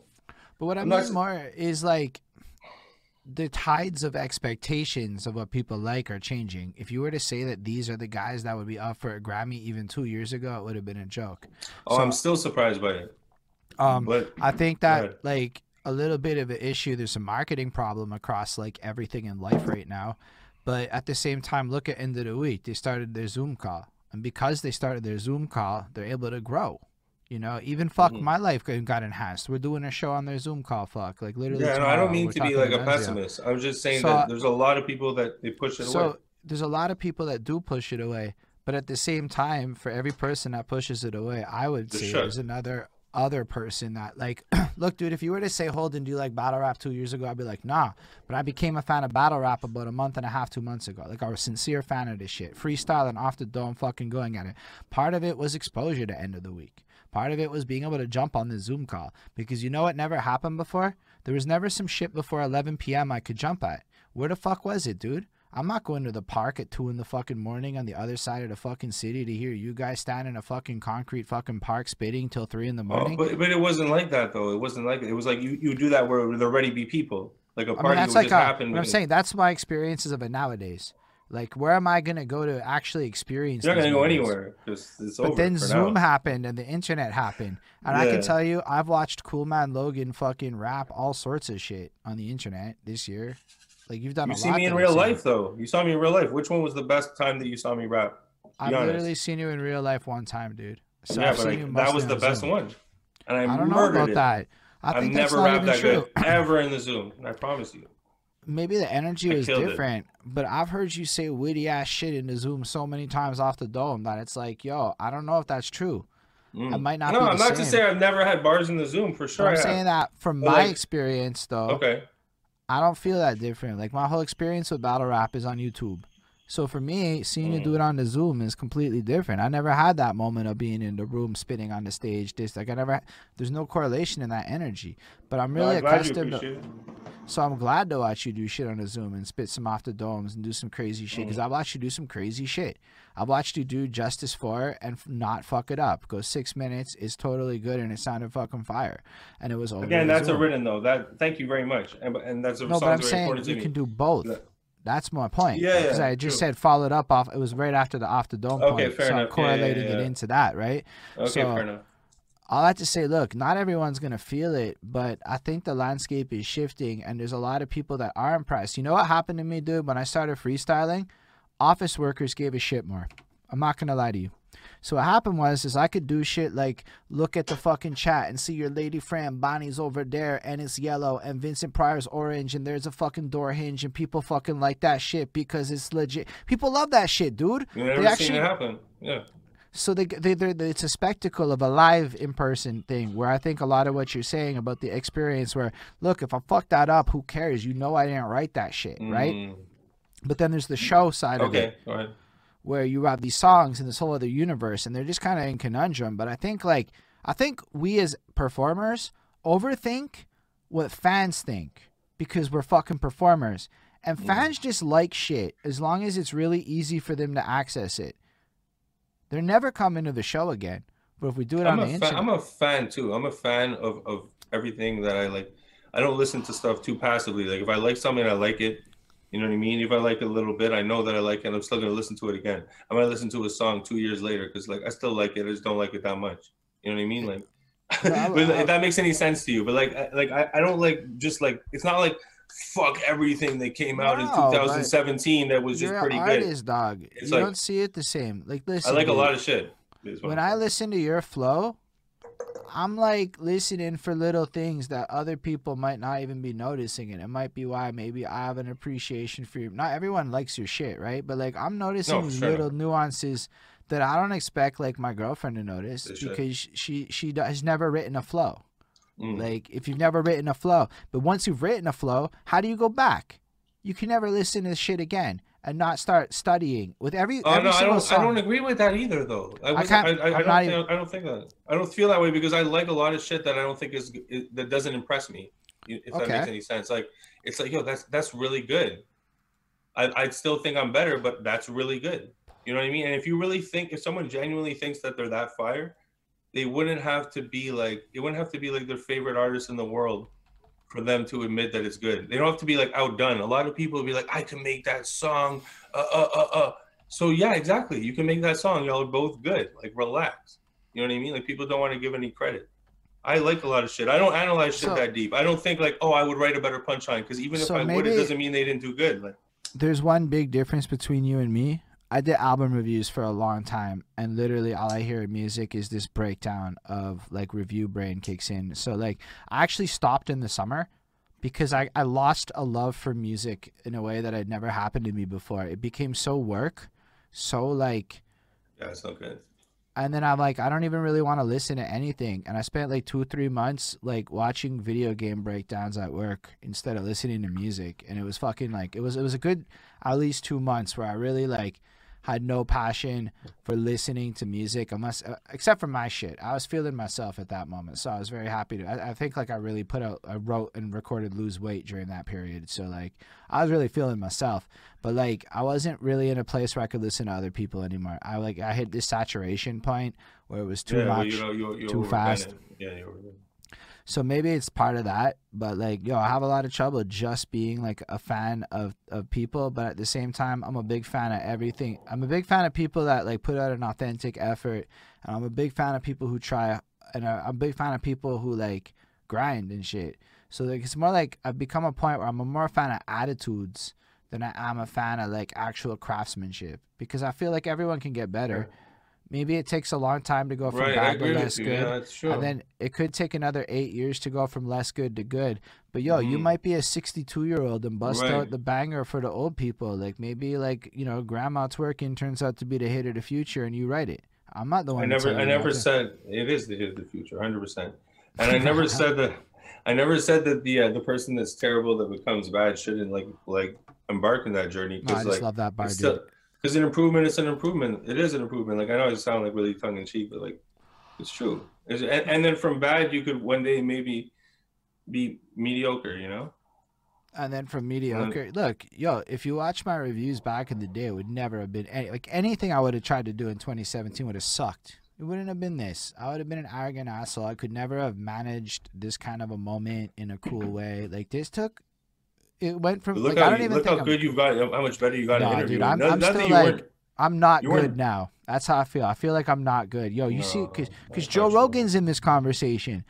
Yo, fucking Nardwuar is in this conversation, right? Like the goats are in this Yeah, like three decades deep in experience and shit like that. That Like, means that that's what excellence is. So I feel like I'm not good on my way to mediocre. Mm. That's how I feel. Maybe I'm wrong. Maybe y'all No, lift me up and it's like whatever. And I appreciate the flowers for that regard because people keep saying that. But like for me, it's like there's still so much more to grow on this. I'm like going, am I Mm. talking too much? Blah blah. Nah, I'm still staring at numbers and clocks and shit. Yo, these guys don't give a fuck. They're just good. They're like pros, and I'm like, yo, that's the dream. Yo, me at the end of the year, in like December 2021, I might be a little bit more like, okay, I'm feeling myself. But right now, it's still new and it's big, you know, like it's still big moments and shit.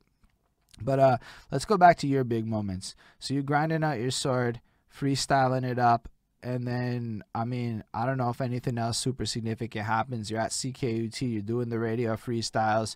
It was just fucking- all these like highs. Like, okay, look, you know what's funny? We're talking about the the, the uh, EO Dub barbecue, and like I mean by like no stretch of exaggeration that it was like in the upper like three percentile of performances in my life because it was in between the two like big big COVID strikes or whatever you want to call it. And it was like it was what we were like 20, 30 people. It was a, it's a huge park, Jarry Park. Yeah, anyway. it was uh, it was possibly more, dude. It was yeah, I bad. crazy killed at that time, and you don't remember. And and and what's what's also funny is that you helped make it happen, because I was all stressed and I was I wanted to smoke and I but I didn't want to roll, and I had that just a perfect amount of fucking Arizona Arizona fruit punch and fucking vodka. I think it was. I don't know why I perform hype on vodka, but I do. Um and and and you it was like yo, I got this SQDC pre roll, and fucking thankfully it wasn't even shit. It was- it It wasn't wasn't, e- it wasn't even garbage. Okay, that's why it was good. Right. And then and then so yeah, I'm I, I crazy killed it that time, and you don't remember it. So that that was like a lot of my high points were, were just things like that, where I just like people would be like, they could say, they could tell you I killed it, but they couldn't tell you when it happened or one line or nothing because we're all fucking it's late at night. You know what I mean? Like we're wasted. I'm freestyling it. I never thought about it again. You know what I mean? But I can Uh, tell you about all these Zoom calls that I loved because I remembered them. I wasn't wasted. I was in my room. It was comfortable. My girlfriend was right next to me, and there were great moments that were enhanced by Cool Man Logan's performances. Just to put it into contrast, so that you right. have something else to like, just a way to look at it. Okay, because I think the future is the Zoom calls and not the parks, man. You think people are going outside anytime after this for a while? Don't get me wrong. No, there's not going to be any parks. I'm just saying that that effect you can't recreate it on a Zoom. Like if like put it this way, if you guys people that have only seen me perform in Zoom or, or with that one exception like you, if you guys think I'm good, then like live it's a whole different story. Like it's not even the same thing. Like so if you guys think I'm good off of this, that's a huge huge compliment. Because like I, I like it's it's a different it's a different effect when that person's the vibration of that person's voice is in the room with you it's going through channels when you're on a Zoom. You know what I mean? Like it, it's not that it's not good. It's great. It's a hundred times better than nothing. You know what I mean? No, it's not the same as in person to me. No, like it's not. Look, and I'm not trying to like say because a lot, a lot of people seem to think I had these grandiose ideas when I go down these train of thoughts that like nobody's ever gonna want to go to a live show again. I'm like, fuck that. I want this entire interview to be done in a bar, stream live to Twitch. It's an accessibility thing. When you start doing it live, everyone can watch. oh, I, I agree with that. I agree with that. Once so, you could do like- like a fucking Twitch park thing. Yo, you can. I literally just need a place that has good internet and the right equipment, and it's not even expensive. I probably own most of the shit I need to pull it off, to be honest with you. Like, or Yeah. just buy a couple little wireless fucking mics or I don't fucking know. That's not really that interesting unless you guys really care about the technical specifications of throwing a live podcast event. But that's not. No, I don't care. Like I'm exaggerating. Like I love rapping in the Zoom too. Like I love if, if people are listening to me rap, then I'm then that's then that's a good thing. That's like that's like- going in the right direction. I period. honestly feel No like what we're there. Yeah. I, I feel like in a lot of ways because this is being done over something like Twitch, which weirdly enough encourages people to chat and stick around. I don't know what it is, but they do. Um, it's fucking cool, and like I feel like it, it helps like people like do normal shit while they consume your content. Because one of the things that I'm facing in my life is I'm getting older and everybody has kids and shit. So I'm like, yo, come to the show. They're like, bro, babysitter, and I'm like. I don't know how to answer that. I don't want to like. I don't want you to have a cost in your life to come to my show. But if I can like do this, my mom's popped in. Sure, my you can take the coming to my content in. Right, I hear what you mean. You can take the content in without having to to go venture somewhere, which obviously But is super what I- important and relevant right now. I would love to do this in person more. You know, it'd be so much more fun. I'm Yeah. just saying that I'm not hating the fact that it's not in person as much. Well, no, as I know, people me would make it But, but this is an interview. This is different. I feel like a no, Zoom it's way better in person, man. It's so Yeah? much better in person, dude. Because I, Okay. I wasn't doing them in person. I'm only speaking for myself. I'm only speaking for myself. Like I wouldn't. I would probably be like equally as mediocre at in, being an interviewee in real life. You are not a mediocre person. This is one of my favorite interviews, dude. Because yo, you're my kind of people. You no, don't I don't think it. I'm a mediocre person. Respect though. Thank no, you. I don't know think you're a mean, though. mediocre interviewee.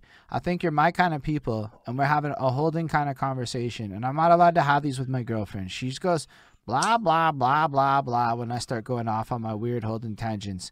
But I'm following you, dude. This is riveting. This is like, yo, I want to keep doing this because I'm enjoying this conversation. So I don't know how it could be bad or terrible. You're giving me a pleasurable way to bring in the new year. That's what's happening in this moment. Um, and in person, it would be even better. That's the truth of it. But it doesn't suck over Zoom. That's what I learned. No, no, it's true. Well, Zoom is particularly has better sound than if we did like a say like a Facebook video call or some shit like that. Like, it's definitely way better right. sound. But I, I actually got the Zoom because it is the best quality sound for this, and you can get one for like twenty dollars to get unlimited calls. So it's like, yeah, I guess for me, I should probably spend twenty three dollars a month on this. it's not really that big of an expense. All right, so you're uh you're what you shared though is a knowledge. I was talking about the highs. We're talking about no, no but like, like that's a knowledge nugget. It actually just clicked a little bit what you were saying as I thought about it for my recap. But uh, the problem, in a sense, with the world that you're in and how your grind came up was that it, it wasn't necessarily recorded the way songs are and the way you can follow the the career of a songwriter publishing over SoundCloud or this or that. Right?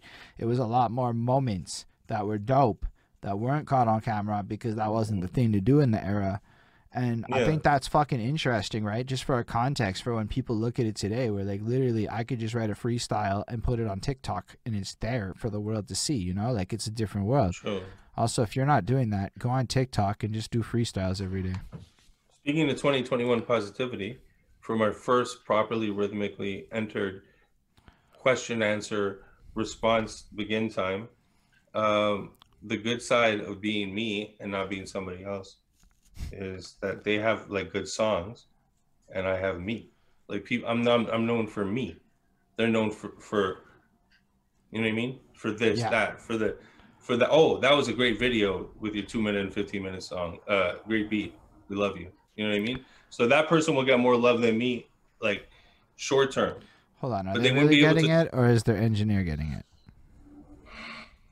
The engineer gets no, never enough love engineer and Big the producers facts. and the beat no, makers right, never you're right. You're right. I, Vince, like uh, you know what I was trying Brooks, to say. guys, man.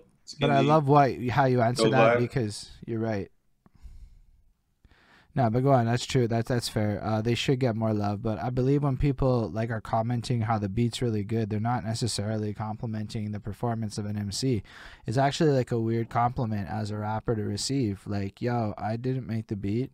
I didn't make so. No, no, no. I mean, don't get me wrong. Like the person could have been good or nothing. Like it doesn't mean that no, they weren't saying, good. Like, they, they did all right on the, the really good good beat or something something you know or they had a good hook. Yeah, shut up, someone else did the hook. You know, there's a lot of ways to make a good song, but if it's it's just a good song and not a great song, it only lasts for like a certain period. No, I heard what you were saying. Being good at something, you, I'm I'm like a commodity that that that exists in real time. So it's like, oh, CL's at the party. Oh, okay, now he can rap and fucking destroy everybody. But then somebody else is like, oh, I uh, did, do I have the the fucking wave file of my song to show everybody? No, I don't. Uh, I guess no one will ever know, and there's nothing they can do about it. But that's such an interesting like, thing, right? Like that kind of makes... technology, and, I don't, for example. Um, you're starting to, you know why? Because you, I see. No, no, no. I mean, I mean, I, I mean, I, I try not to think of this as real life. Like life is on pause. Like the world is on pause. It's not. In World One, in World One, the things I said, blah blah blah. Okay, I, I accept. Hold on, no. I need to. Minutes, but A, I wanted to take a little break. See, poo, it is what it is. But B, there's just shit in that song that's powerful. It correlates the fact that the issues are at home. Like I go by Nicholas Gibbs's memorial, right? Like I live. That's like part of my running route. So I literally run and I see it, and yeah. I think about your bars. In my opinion, you wrote "Song of the Year" for Holden. Uh, I wrote that one. You got you took 2020 with that track. In my opinion. Other people might not agree with me, but for everything I heard, that song of the year. That's what it is. I've been thinking about my of the years lately, but I don't think there's another song I heard all year that hit me harder than that. I really appreciate that, man.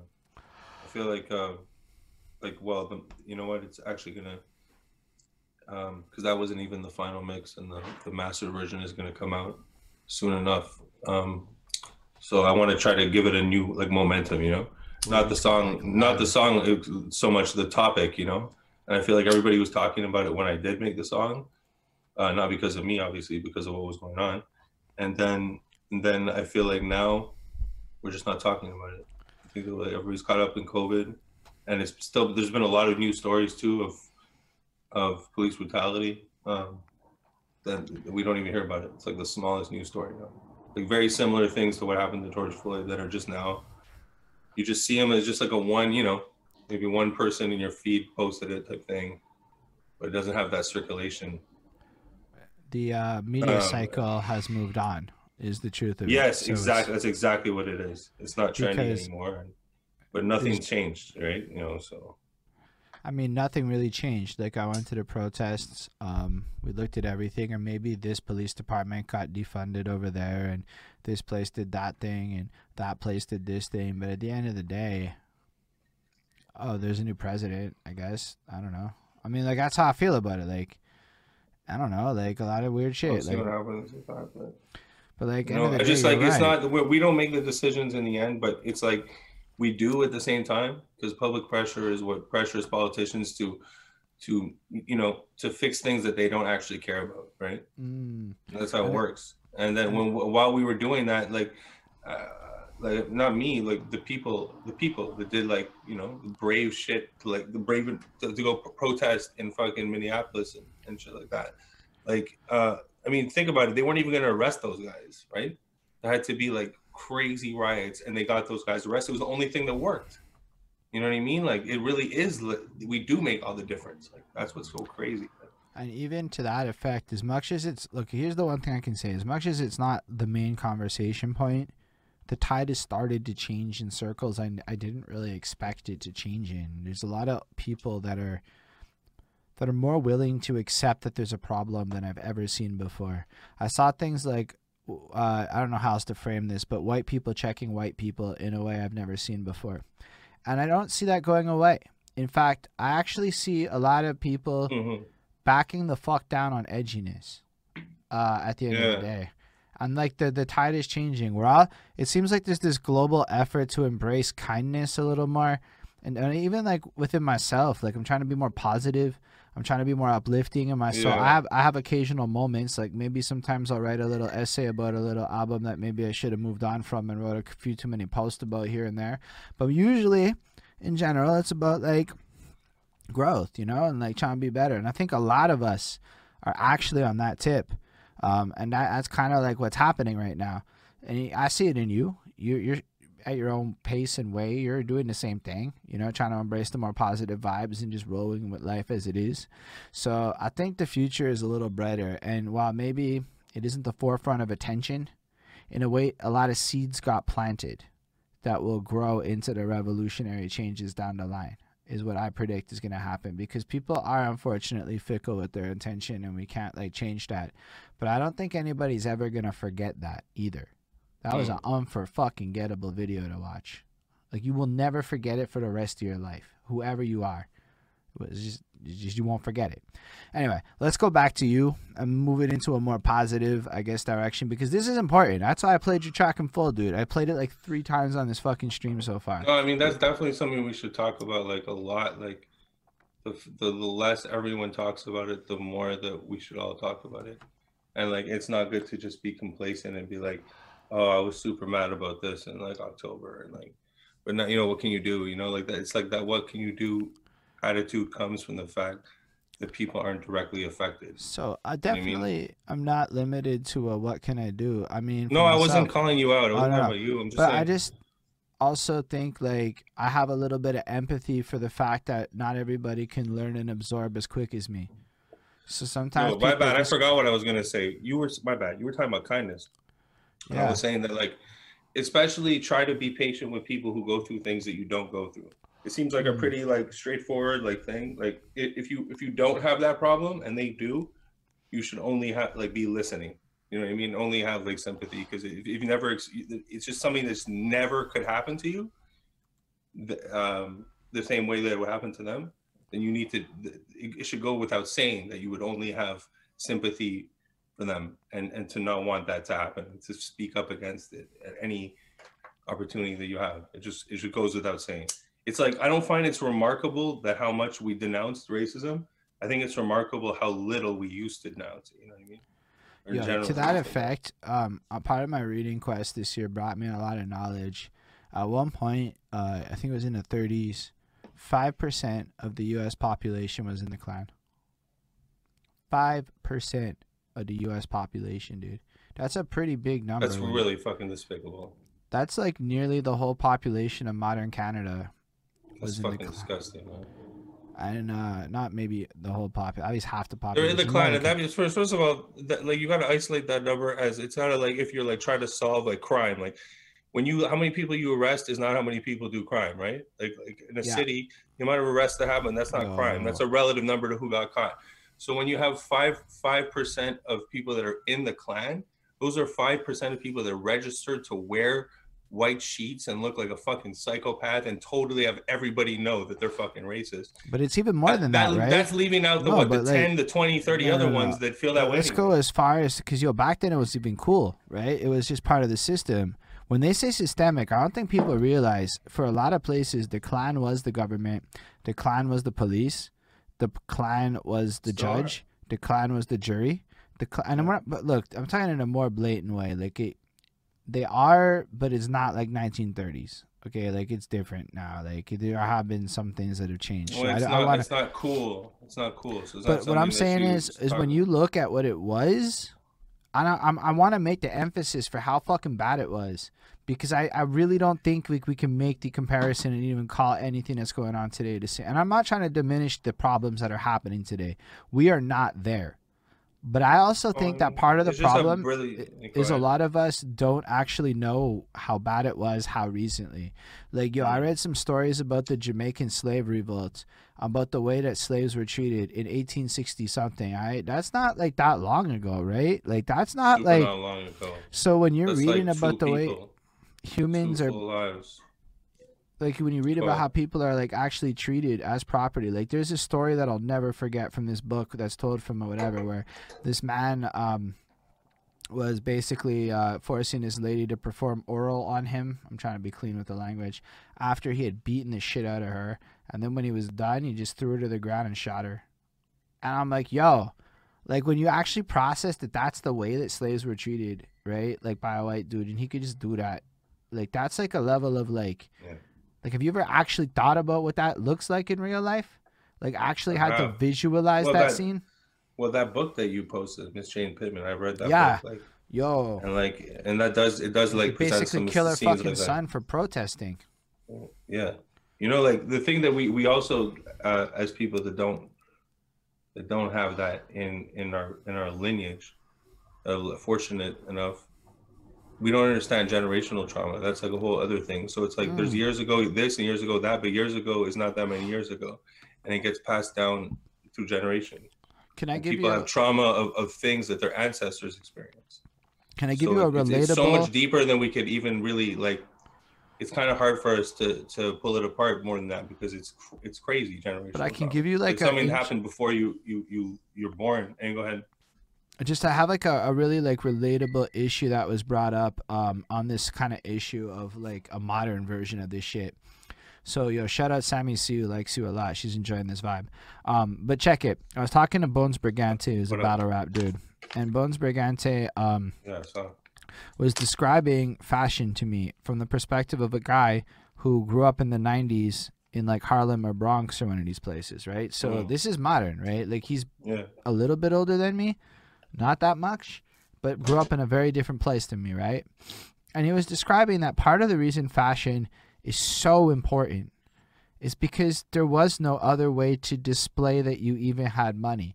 You were not able to buy a house because of redlining and discrimination. And yo, if you don't know what redlining is, it is like this literal tactic of like symbol. Yeah. of like forcing black people into certain communities that were like whatever. I don't know the Yeah. exact fuck. Just Google redlining. I can't break it down right now. It's called redlining. You should know what the fuck it is. It's really fucked up. Yeah. Or the way the educational shit is set up. Look at liter- literacy rates of people and shit. There's some fucked up shit when you actually deep dive Yeah, into like, like, the, modern the metrics rental boards and all that. They wouldn't let them get places, certain places, and and like property. just keep them out of just keep them out of life. You know, and like And so, like, if you're growing up in an environment where nobody can buy a house, where nobody can invest in a company, where nobody Yeah. can get a job, at the end of the day, what do you have outside of fashion?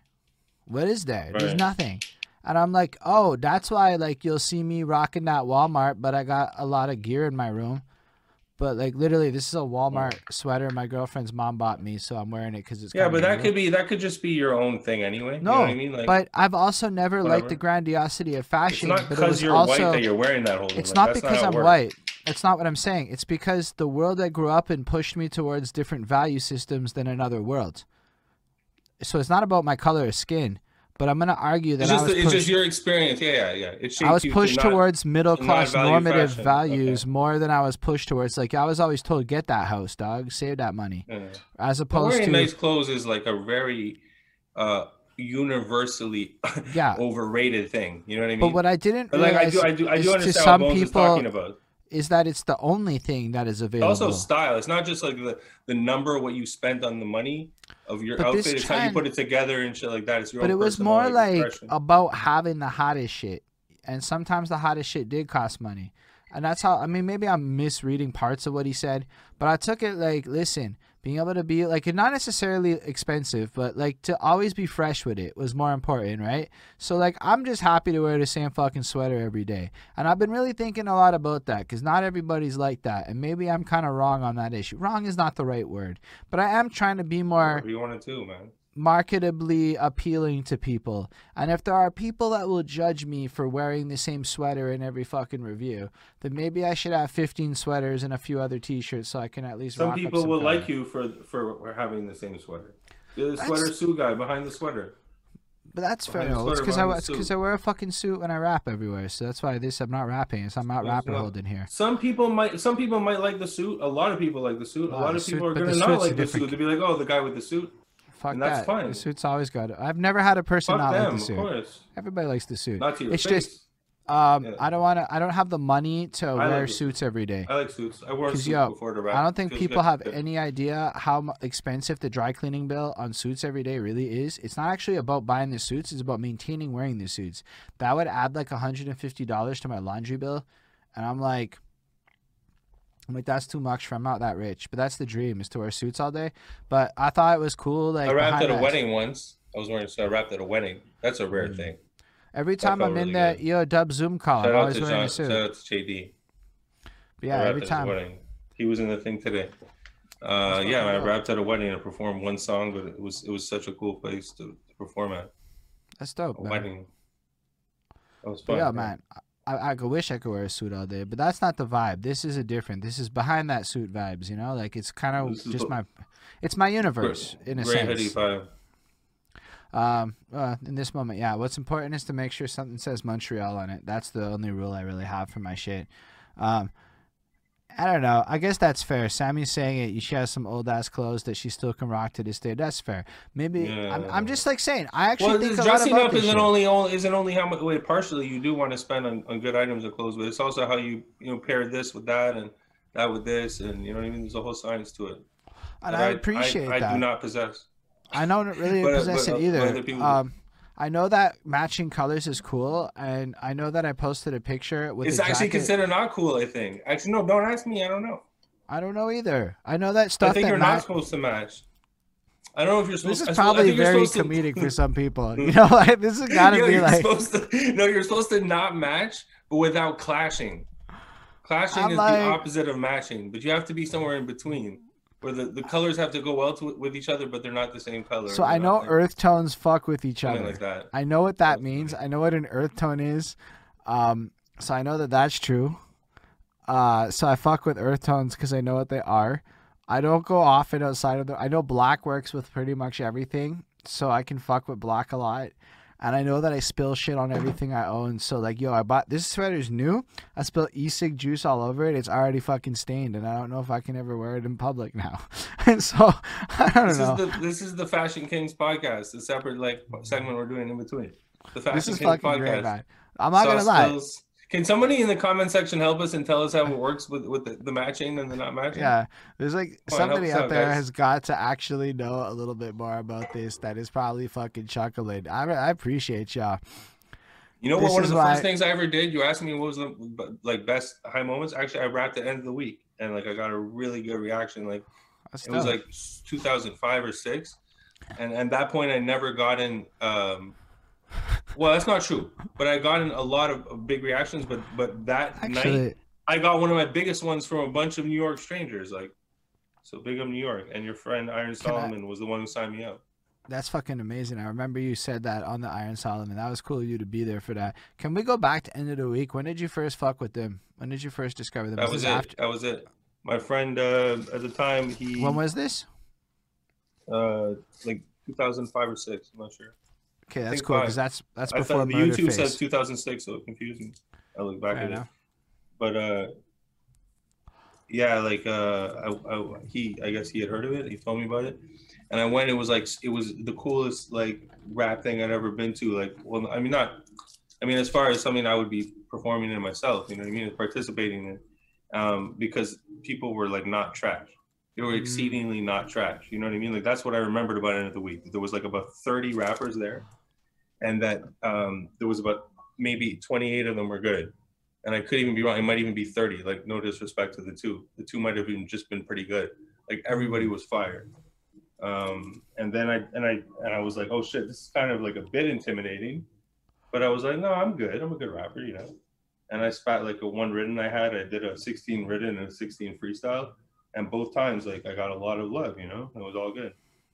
And and I, and I was like, yo, New York likes me. I don't care what anyone should. I was thinking, no disrespect Montreal, but come on, you guys know better. No, that's exactly And, how um, I feel. I'm not gonna and lie. it's like yeah exactly and it, it's not that a montreal person's opinion is is worthless but but it, it automatically becomes worthless if that person were to say i'm trash and then somebody from the bronx is like nah man he's fired like it, it just discounts you like you could be fuck you might be a hater you know like you very likely are like so and and, and this is something i've learned. So since we're on the End of the Weak subject like they gave me a new like level of fuel like these guys like telling you like it's like it's like this league it's this rap league where like it's really about rapping. It's like it's like a different universe than the pardon me. Oops. No worries, that's man. on my tree. Um no worries because no i'm joking. Uh No, we're good, man. anyway so yeah it's like it's like rap boot camp you know you're like competing but you're not like everybody's on the same team like it's all love but you don't want to be like you don't want to be like hanging like in the air like looking all trash you know like so you you you force yourself you go hard and it's not that i wasn't good before them but see i did it with class that time i don't know if that works I did work. I was like, the fuck happened to the audio? I a class. Um, anyway, those people, if you're good, they're gonna bring it out of you. If you're all right and like you've been getting love from your city, shit like that, you're gonna feel like a fucking bum when you rap with these guys. Like, and and um, so big up to all those people, man. yeah, I'm not gonna I'm lie. not gonna start naming them because we'll, be here for the rest of the night because it's No, everybody. I wanted to say it. Every time And I rest in peace perform, to vice versa. every time I do the End of the Weak, I just want Big Zoo to be like, I didn't know you got bars like that, and he's never done it, and it makes me feel like I got to do better. I'm not even gonna lie. Like I have to step it up. Like how the fuck am I gonna get Big Zoo to even say that one time? You know what I mean? It's the official, the official fucking approvals. You know what I mean? And then, yeah, that's ah. the thing. It made me, it made me feel like anything anyone's ever said from here has no validity now because it makes no sense. Because these people don't know me in real life, except I bumped into Zoo One. You know what's funny? I have a funny Zoo story. When the I don't give a fuck video, the only video I've ever put out, when I was doing the shoot, this is five years ago. Zoo was in town for an End of the Weak thing. I didn't, I didn't even know of him like at the time and he just showed up like we were freestyling after and and this guy just ran up and rapped for five minutes and fucking murdered it and left that's the that's how i know zoo and and my boy who did the video i'm like yo you have the footage of that guy zoo he's still he's slacking but yeah he's gonna let me know i guess but yeah that shit, that shit was crazy so that's the only person i actually know and those people have fucking shown me wild love you know what i mean and then when you're good and people tell you you're good, you go in after. You know what I mean? And, and you do things that they didn't even think you could do. So like they didn't think you were crazy, you know, they thought you were good. And then you go and you do you go and get crazy off of it, you know? Mm. It's So- it's like a there's a crab in a barrel mentality over here. And then you have like New York where, where what there's like 300 times as many rappers and maybe a thousand times as many good rappers. And then you're they're fucking offering support to a person like me. That'll boost your confidence. You know what I mean? You keep moving. Like and you're Mm. like, yo, if they like it, then what the what the fuck's the problem? You know? like the place where rap was invented, specifically the Bronx. You know, like So like, I feel like out- I can really relate to that because End of the Weak let me up on their Zoom to do this with New York people and talk to like like I'm talking to Nunzio tomorrow, just a plug for tomorrow's stream. Uh, as we talk about the history at End of the Weak tomorrow. So if you really want to learn a lot more about that, tune in and it'll be a fucking good time. You might even see a cool man Logan on the call. It just might be what it is. Um, and so like the thing is, is when people in New York from like like this guy worked at fucking Bad Boy, and he's like, "You're fun to talk to. I want to. I want to come back and do a part two three weeks later. When's part two? And I'm like, bro, that's like Mecca. Mecca. he's a real gave me- music guy. He's a real studio guy. So So he's gonna so hear something cool. that he thinks is special. He thinks it's special. He doesn't. He's not swayed by any bullshit. No fucking.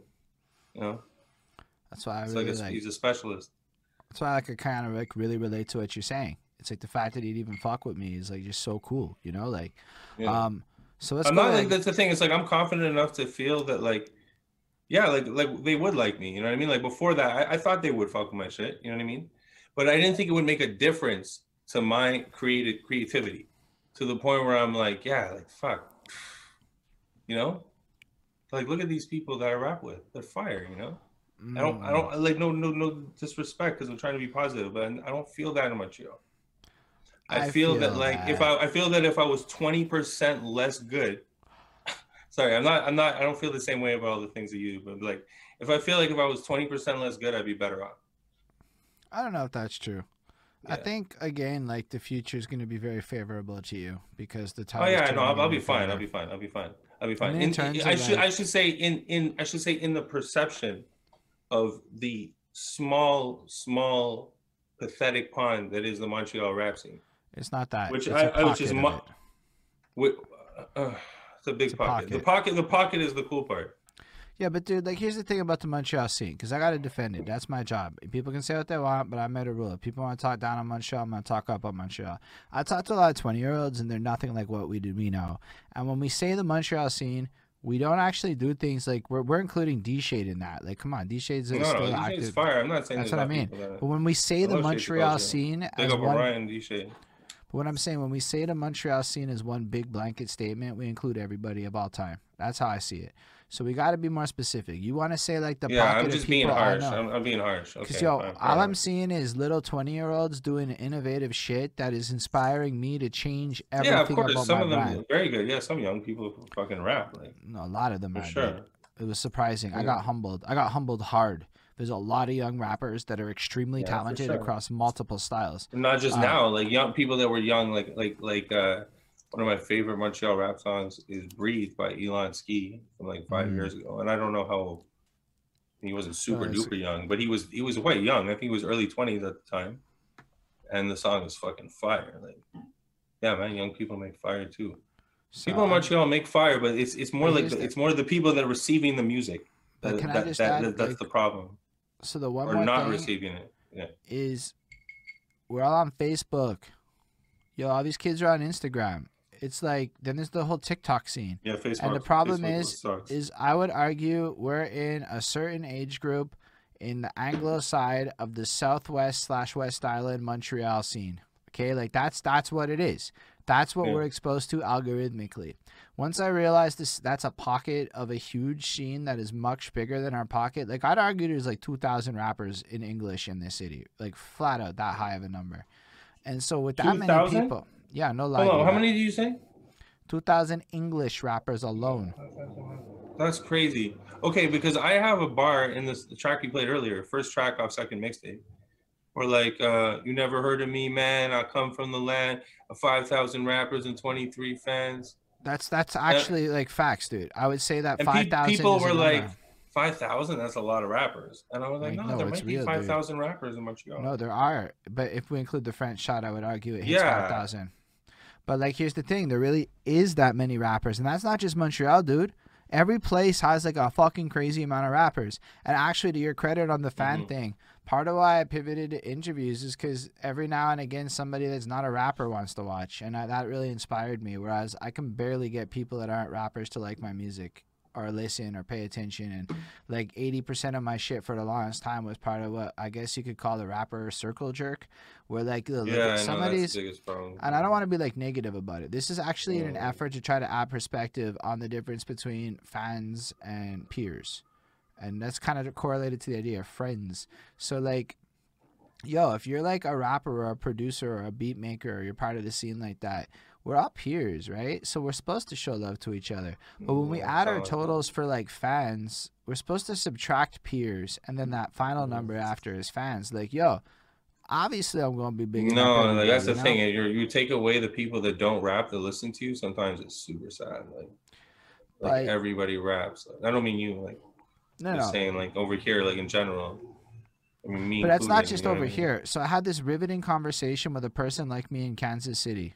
Why Kansas City? It's interesting because you'd think in Kansas City shit would be different. And apparently, without naming names or anything to be complicated, it's not that different in Kansas City uh, below a certain tier. And apparently, it's not. And, and honestly, if we actually were to act like the French side of the city is the Drake sound or the strange music sound, and we just pretended like in a little parallel way, being French is that version of that in Montreal, then basic. Then well, I'm not saying I'm right here. I'm actually just fucking brainstorming off the jump a little bit. But let's say like it is like that, then like there already is this pop in main sound that's happening. It's just a linguistic choice in our place, which is a little different than everywhere else. But at Yo, the shout low, out to tout le monde on the Twitch. No? yo, shout out everybody for real. Um, sorry if Bring your friends. Bring your friends. But um, for real though, like what I guess what I'm trying to say is there is a lot of stuff happening in the city, and there really is a lot of volume and momentum going on, and there's actually just so much fucking talent out there that I had the opposite reaction. I went into this thinking I would find a lot of trash, and I found a lot of mm-hmm. music I loved, and I was really surprised a little bit at first, but now I realized. I think I could just listen to Montreal music for the rest of the you know the year. Really, I will listen to other stuff, but if I only had That's a really good attitude, but I like. Godspeed, you don't have to know? agree. You're missing a lot. You're missing a lot of good music. well, no, I'm not Do going that. to because like you know life is what it is. But I had this strange epiphany that yo, there's actually that much good music here that I could just listen to new Montreal music and probably be sustained as a fan. And that was like the most inspiring shit ever. I to me. feel, you know like, what? It's a perspective situation. Like you want to like, and I and I don't want to like it because I molded myself as like the, I guess, anti-hero sort of. Like I'm just like I'm not with. I'm not part of nothing. You know what I mean? Like, um, with the exception of like specific things like Murderface or whatever. Like generally as an entity, like I don't like. uh like I'm not part of that. You know what I mean? Like uh yeah, I have rappers as fans and shit like that. But it's not this like constantly like um contrived like reciprocal like props for absolutely nothing, like making trash songs back and forth and telling each other it's the best and shit like I'm not part of that. I don't get those congrats and that's fine with me. Like so that's kind of my thing, you know what I mean? That's what makes me me. So like uh I don't hate on Montreal rap. I love it. Like like like I said about the Elon Ski thing, like I still got my list, you know. I still know Montreal rap I like, and I still like listen to it, you know. But, But I'll be honest, um, I, I'm not gonna I'm- give. I'm not giving any passes. I'm not giving any passes. The same art form. Like if you're not good, you're not good. Whether you're from Montreal or like Wichita or But uh, all I'm saying Manchester, like is, doesn't matter. Like I think you'd be pleasantly surprised as the year goes on and a lot more talent comes out. You're gonna be like, okay, there's actually a lot of good shit out there. That's all I'm trying to say. But you brought up Murderface, and I, I do want to go through more of that. Yo, this has been great. I'm fucking loving this conversation. I think this is gonna be a wonderful piece of content when it's all said and done. But uh, now let's get I to the agree. Murderface part because I do believe that Murderface is the next part of your story that's really meaningful. I mean, we could talk about tangents forever, but let's well, we'll talk about. find shit. We'll, we'll, we'll, we'll do everything. Yeah, whatever. But let's talk about Murderface. How does that happen? How do you get involved in that? What goes on in that story? The last thing I'll talk about before before they step into Murderface, where I probably had the confidence enough to be that good in Murderface, was like the like sort of the late 2000s era, um, where you ba- battle people at house parties and stuff, not on purpose. Like people would diss me, like be freestyle, and like I would kill it, and then people would be like, "Oh, like this guy, he thinks he's fucking good," you know. So I'm gonna diss him, and then I'm gonna sh- everybody's gonna, you know, everybody's gonna love me, and it's, they're gonna pour Gatorade on my head and shit like that. And I would fucking waste people at parties with like 50, 60, 70 people. Like, and that sh- that type of shit. People fucking remember that shit. They remember it more than your like fucking you know the 18 bars you did on a 50 cent beat, some shit. You know what I Mm. mean? And fucking SoundClick. No disrespect everybody. But I definitely think But- that that's also part of the time, man. Which is interesting. That's why I love what you're sharing. I don't mean to cut you off, but you keep bringing that back, and I never thought about it for before because it was never like that for any part of my rap career. Real tangible. So you ever go to a uh, you ever go to a restaurant and they make you a Caesar salad from scratch in front of you, or you Yeah. go to like a you know any restaurant like that where they make it's it's not it's a different thing. Like it's a different thing than if it could have just been unpackaged and you know what I mean. Like I hear what you're deep into the saying. Metaphor. You got my point. I do, but I, that's why I'm like I find it so fascinating that like that was such a part of the culture, but nowadays it's more like the opposite. It's everybody's got to be good on camera, and the real life is honestly less important. No, I know now it's over. I mean, this is COVID. It's a different time. You better learn, like, better learn your Zoom. I, I swear, I, I urge anybody, especially if your if your art is interactive, if it's something that takes place in a period of time, a comedian, a musician, a singer, rapper, you have to Zoom. Like, unfortunately, like it's not everybody's thing, but like you, if you really want to have that interaction again, what are you going to do? You can't even throw a show, even if you wanted to, like But even like unless you're in Florida uh, or something. just a little bit bigger than that with social media and clips and everything. It was before COVID. This was already starting to happen, right? Now you have to be able to drop that like YouTube video. You should do both. Both should exist ideally, right? I agree. Shouldn't- I'm, yeah. I'm I should be able to do a show and then like, oh, the cops uh, come and say some bullshit, do some racist uh, rap show cancel because you know that happens in every major city. That's right. So they come and say this uh, for no reason, a super peaceful rap show. They say no, it's no good. So then ideally you'd be able in that situation, COVID or not, to come home and then make an electronic version. But it's more like the part where um it was actually more important to be able to on the spot murk a person. Whereas now if you can't do that, that's fine. You can go do a it's not important because people are no good. That's the point I'm making. It's like it's it's it's Mm. evolution in, re- in reverse. It's like, oh, uh, you want to use my brain? Like they, they- they can't even write. Never mind freestyle. Rappers can't even write at this point. They can't even rap. So to rap off the top is a full dub, like no, not the EO dub dub, like a dub, like a loss, man. Like it, it's it's nah. So so for them, it's embarrassing. Why would you push something up that everybody, that certain people are good at, and you're not? They don't. The majority of people are not good at it. The people that partake in this in this art form uh, of of rap music, so they they they shit on it. And that's why I love End of the Weak because that's the antithesis of that, where it's like if anything, you better not do your written and free dub, like in general. You know what I mean? Like Well, I mean, they they were like they did do that current Zoom call where they're like, do your fucking writtens and go to Frio Dub to be. that's like different. If you get like if you get it assigned. Anyway, you you, you asked about Murder Yeah. Face. So Murder Face. Um, I think it started with me and Senecal. We're gonna just do a me and Senecal song and a Vince beat. Pardon me. That's that's two out of three for the Burbs. I mean, one out of three for the Burbs. Hmm. I'm gonna even up next one. Um, so, and then Vince said, well, "Why don't we just make a you know a little group uh, and call it Murder Face?" And then Senecal's like, "Shells would be down," and we're like, "Yeah, but we all knew each other at that point. That's how Murder Face started. That's it." I think maybe the group wasn't the name wasn't there. Hmm. So Vince was saying the group, and then Vince came up with the name after, off of uh, William Murderface there from. Uh, Yeah. Well, he said it was like a happy accident. Like he was subliminally influenced into that. Yeah, man, that was that is crazy. Like again, back to real life. Real life is important. That's like I know I hear you, and like I do need to you know plug in more or whatever.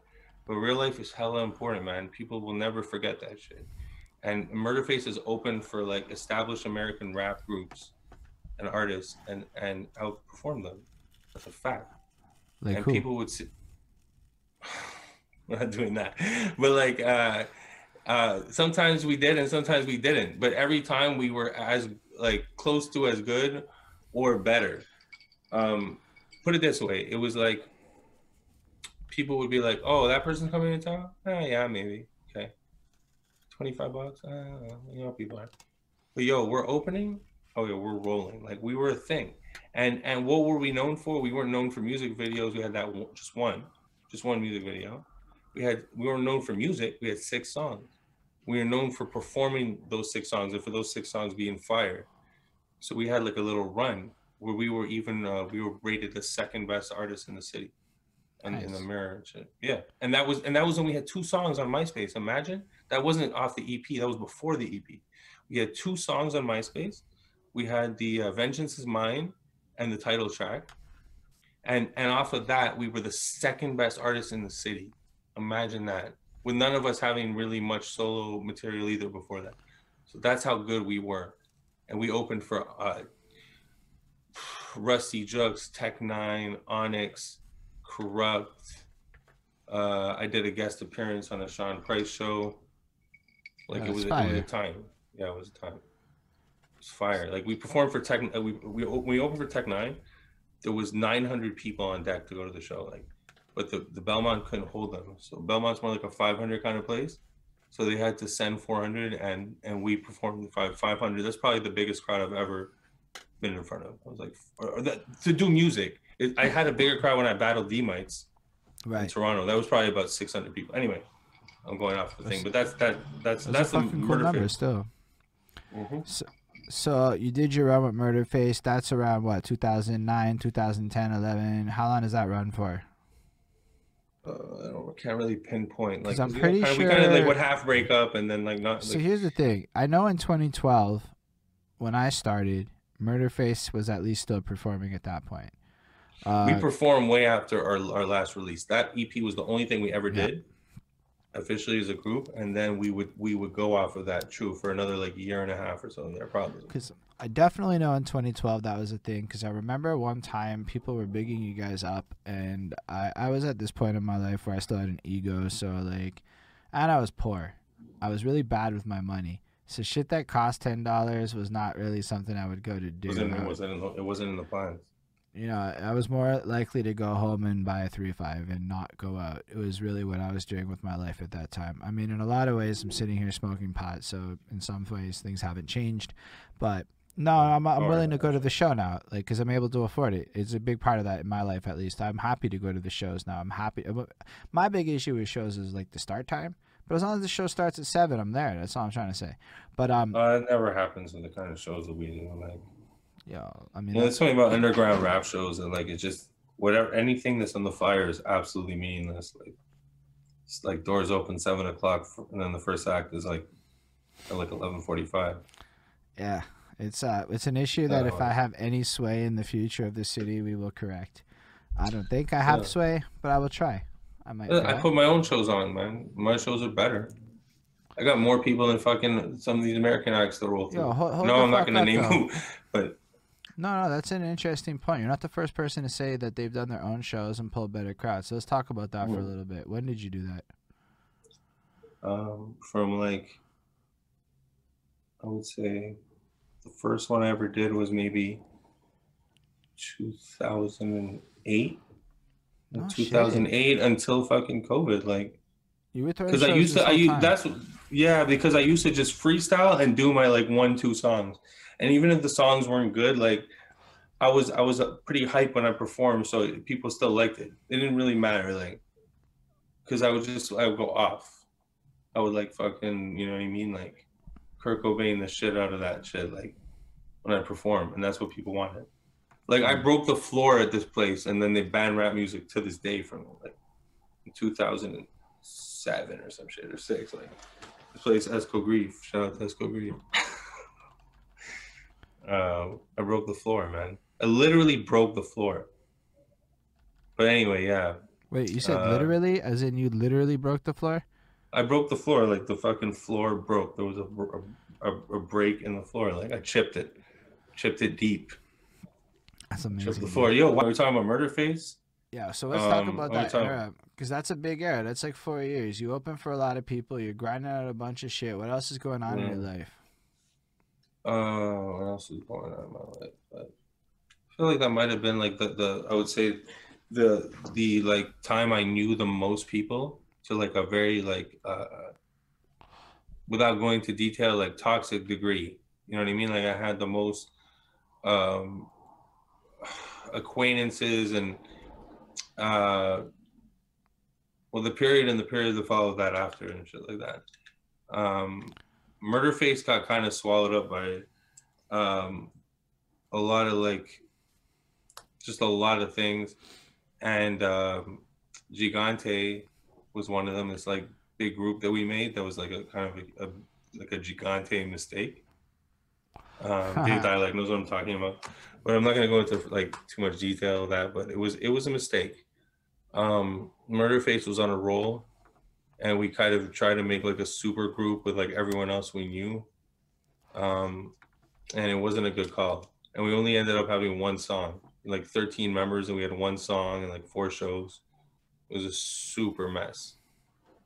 Uh, just to be perfectly frank, and that was part of the right?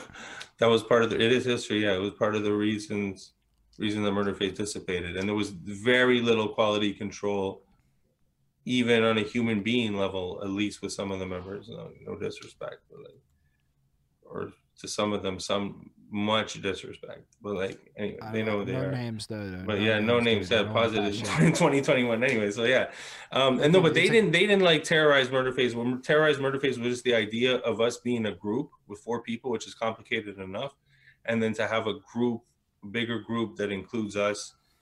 It was not a good idea. Already, Murderface was enough of a thing. We should have just been handling that. Um, and even the other groups didn't benefit from us. They were better than off with their own thing too.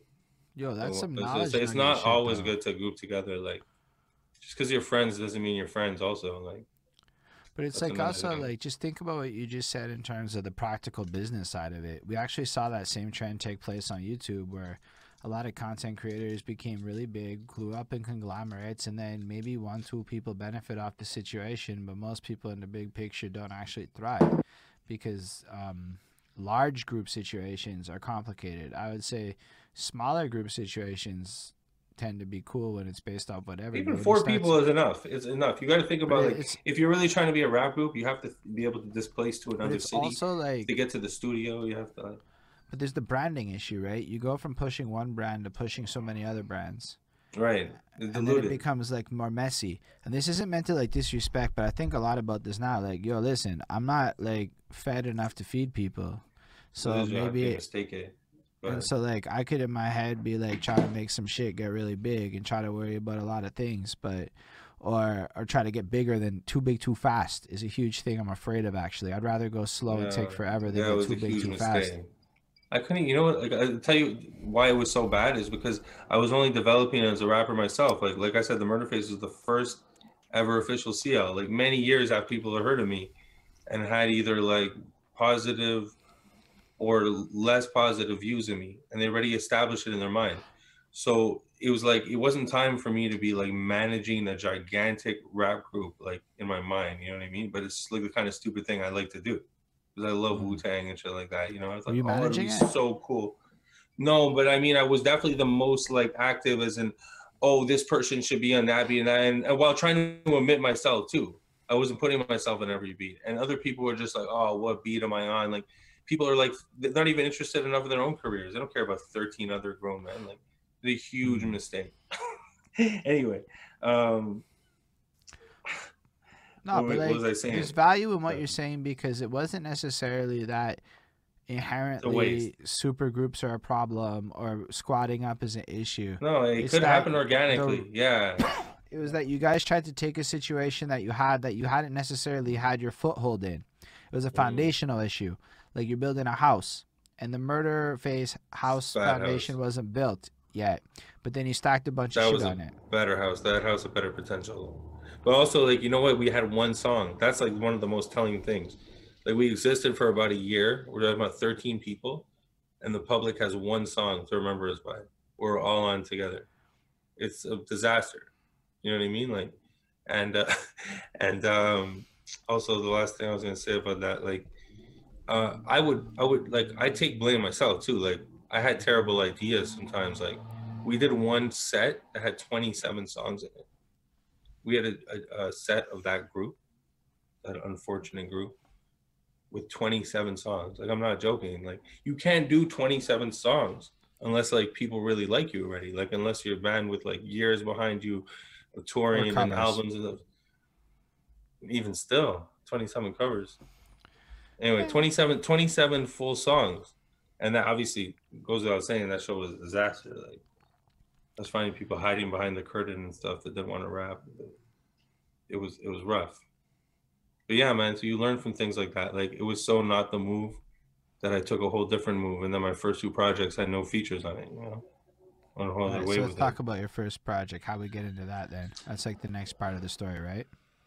Uh, I guess so. Yeah, pretty much. Yeah, I started to just rap by myself. Like I had no collaborators at all.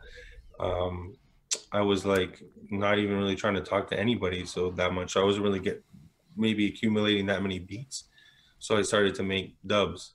And now like mixtape, mixtape shit. Now in the mid two thousands, late two thousands, yeah, like mixtape, mixtape rap. You rap on someone else's beat. You rap on a Lil Wayne, Fifty Cent, MF Doom, Rest in Peace type of beat. Like a, a song has been out. It was a thing back in the day. It's not a thing anymore.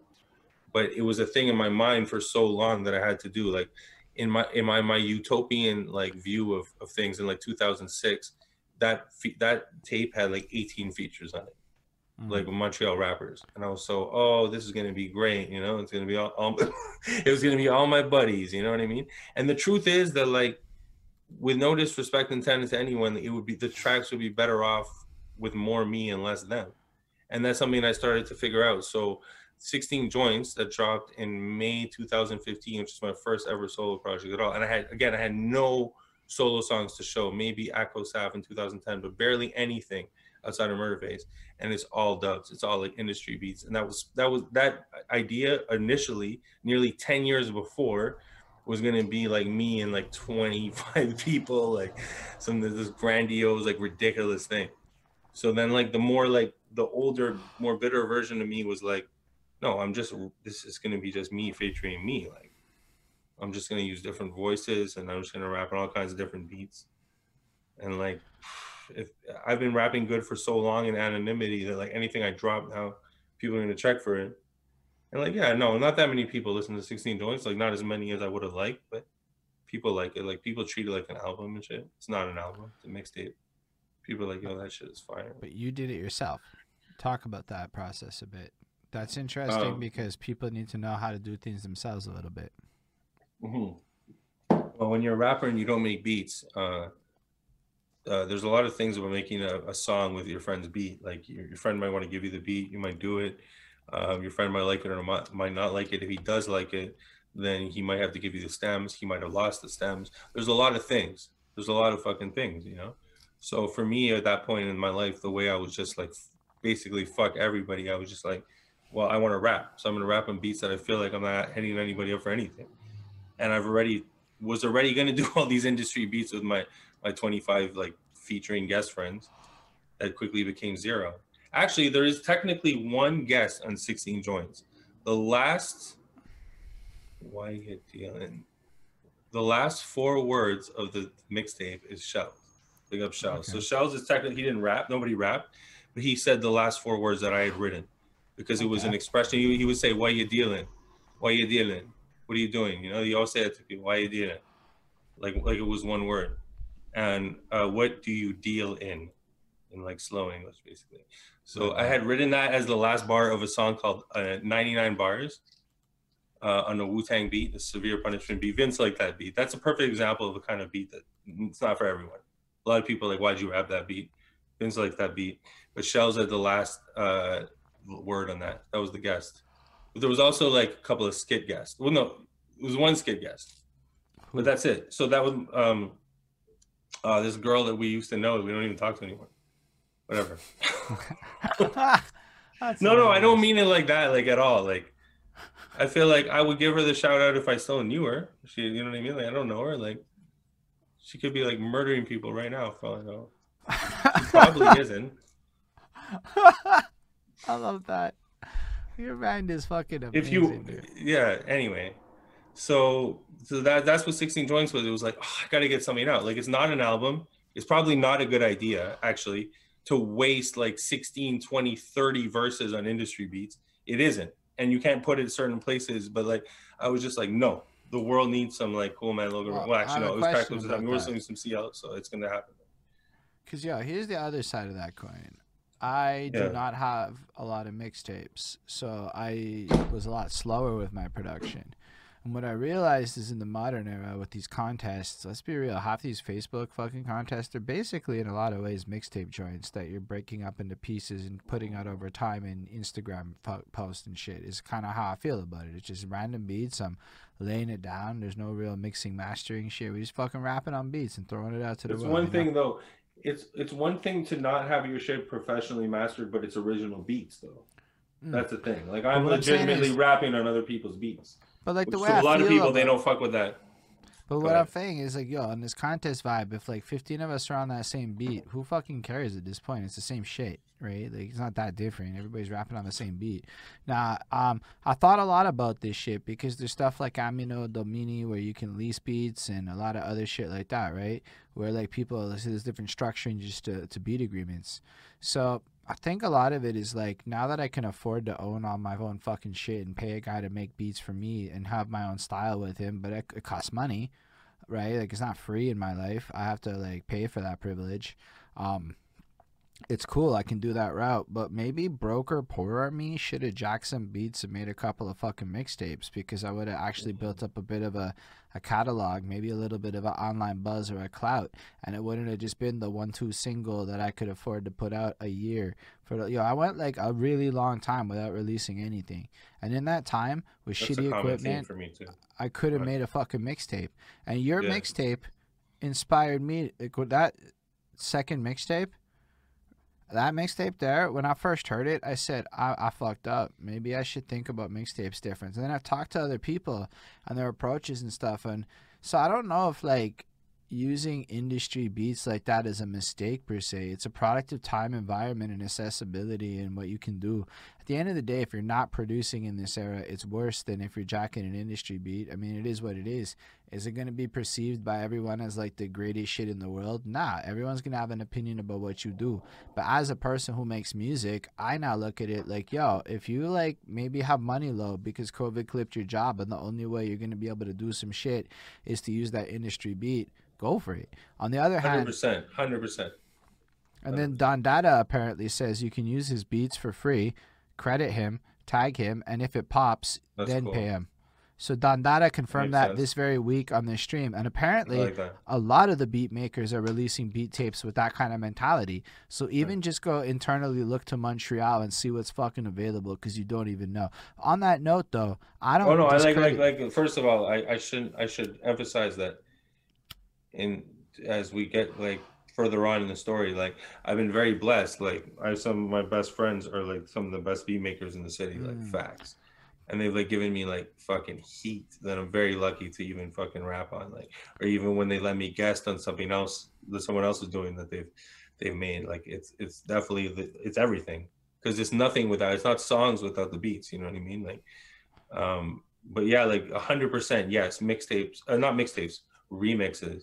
Like a project of remixes is not the thing. Like that's why I've learned the hard way. Like people don't want to take that in. They, they if you if you release that same project in a weekly dose, that's what I should have done. Like what Crooked I had done, mm. but not 52 weeks, but like 16 weeks. You know what I mean? And then 13 weeks for second mixtape. Everybody would be like, "Yo, see, I was killing it. Oh, he's on a roll." It looks so different than a mixtape that they're going to listen to two or three tracks and either never go back or go back to those maybe two that they like. They might not even. There's probably people. There's literally people that think I'm good to this day that haven't still listened to 16 joints. And it's been five and a half years, and it's not their fault. It's because it's a lot. It's 16 tracks on other people's beats. Some of the beats they might not have even liked, and that's not even a personal insult to me because I didn't make those beats. I chose those beats for me to rap on them. So I would say, uh, yeah, for anybody who doesn't like love what's available to them or whatever, yeah, hundred percent rap on other people's beats. Whatever brings it out of you. Because sometimes I've made dubs that are fire, and I wouldn't have rapped that way if it wasn't for, you know, that like your party pushing me to it. fucking song on the second mixtape where you fucking sound like you just jacked everything grime and you were like I'm yeah, I'm rapping on a grime beat, like exactly. And like, who's giving me a grime beat? And, right? So I'm gonna, ra- I want to rap in a grime beat in my life. So I just do it. That's the way I see it. It's not about like, oh, 17 people rap to this Kanye beat. Let me do it too. No, not at all. Like that's why, like I, ha- my dubs are weird because they're not super famous songs generally. So people are Mm. like, is this his beat? Like, which is which makes me feel bad because that's misrepresentation, not my beat. You know what I mean? Like nobody gave me that beat, but I Mm. fucking I took it. You know what I mean? Like I killed it. But I think it's fair that you're open and transparent about it, and I also think it's interesting. It's also practice though. That's the positive too. Is practice, right? Like those tracks on mix on the mixtape are good, and now my tracks are better. The ones I've been doing on originals, so I have a better catalog, original catalog than I otherwise would, because I would have been practicing on all my friends' originals, right? Mm. I do have an original album called Music for People that I dropped a year after 16 Joints. So how did you get Um, into that? Tell us about that situation. That was accumulation of original songs recorded from like the dissipation of like Murderface Gigante and its release. So like May 2016, ar- around like 2015, I picked up a hot streak create, creatively for songs I never had before, and I made like a bunch of fucking heat. And I had a few others from before, from as back as 2011. One of the verses I actually recorded the day after we lost, or the day, the day that we lost Bad News Brown. Rest in peace. Rest in A super important fixture in Montreal rap. And I felt like inspired to be like, yo, I got to try to be excellent, you know, like him, like on that recording. And that that very first verse, that specific raw take, was the first song on my 2016 album. The 2011 verse, like uh, the day that we lost Bad News, um, by total coincidence, and uh, not about him or anything like that. But I just had that fury in me from like because I knew him, you know, and um, so that so that's how I started that album. And then so it was just a bunch of other songs, you know, that I picked up over the time, 2012 songs, shit like that, you know, uh, and then some 2015 songs, and then I dropped it in 2016. And I got like a huge crowd. I got 100. We're talking about shows. I got 101 people paid. Every anybody who knows anything, they know that's a lot. Especially like for someone who's just pushing it on Facebook. I didn't even have Twitter or nothing like that. Like I did it all by myself. I booked that show and everything. I booked the openers. Shout out to uh, Jay uh, Jay the Villain, BK Brooks. They brought mad people through. But like that show for the album was at 101 people, paid people to see to see me. You know, No, if you go to the average uh, Montreal underground American hip hop show, I don't care what anyone says. Those shits have like 60 paid people on a good fucking day, and they got like fucking four or five openers, and it's a fucking travesty. And I had two openers. I had 101 people for the album launch of that shit. That was like some of the most organized shit I ever did. I had like a t-shirts and CDs available, and like the CDs were, you know, they're played a bit. But how long? Question What? about that. Um, how long did your openers go on for? That's a good question. I like that question. Uh, I think that like probably Jay the Ville did like 18 or something, and BK like 25 or something like that. So you know BK why that's interesting? Because I found out something along my time as a performer, just to like the promoters out there. I can sell a ten dollar ticket if I perform for at least fifteen minutes and I can say three songs, but I can't sell that ten dollar ticket if it's two songs. And there's a threshold. That makes sense though. That makes sense. You should do three songs for 10 bucks. Like I'm just saying, but like, because a lot of promoters would only give me ten minutes, and I'm like, so I did that for a minute, and I'm like, you know what the problem with ten 10, minutes? 10 is? Like, minutes can be three songs. No. not my songs. I do about a 12, Mm. 13. So, but even then, it's more about the time length. Like people don't want to come all the way downtown and take buses and metros to watch you rap for 10 minutes, right? They want to see you do a thing. So, yo, I can tell you if I'm doing a 30 minute set, I can get even more people down. If I'm doing an hour, I don't know if I can get more than 30, but I'm telling you, I could probably get more people down for a 30 minute set than I could ever fucking possibly get down for like a, a 10 minute set. That's just what it is. Why? Because yo, all these people are there to come see my shit. Maybe they want to see the show too, but I don't know. Maybe not. Maybe you don't know. Like that's a that's a big maybe, but like if I'm there and I'm the draw for these individual crowd of people, and they're gonna commit to what an hour and a half, two hours of busing, this, that, the next thing, paying for parking, blah, blah, blah, just to watch me rap two songs for like ten minutes. Yo, it's an honor, bro. That's the thing. But you know what? They will do that. They will. Some people will do that, and, and, and they they make they'll make you But- keep going. But what I'm saying is, is my data set has proven that if it's 15 minutes, I have a higher success rate, and the times I've had 30 minutes, whereas an even higher success rate at my ability to get people to willing to come to the show. Right, Because the- because they're there to see you, and people don't always have good music taste. Like I, I, had, I was opening the time that I opened for Sean Price, I was only guesting on my friends' things. Shout out to Boom Bap Cat, shout out to Medi and Johnny Hilfiger, Logic Johnson, the anti. They called again? The anti. I'm not sure. What do they call Vince? You remember?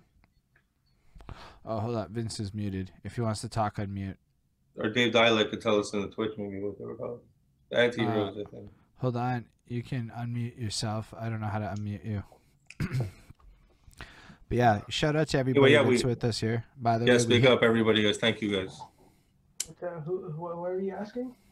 I was saying, Yeah. what was the name of the Boom Bap Cats Logic Johnson like collective together? The Anti Heroes, I think. Anti Hero Project. Yeah, Anti Hero Project. Hero Project, yeah. Yeah. Anyway, they had a song with me and uh, Archons and shit.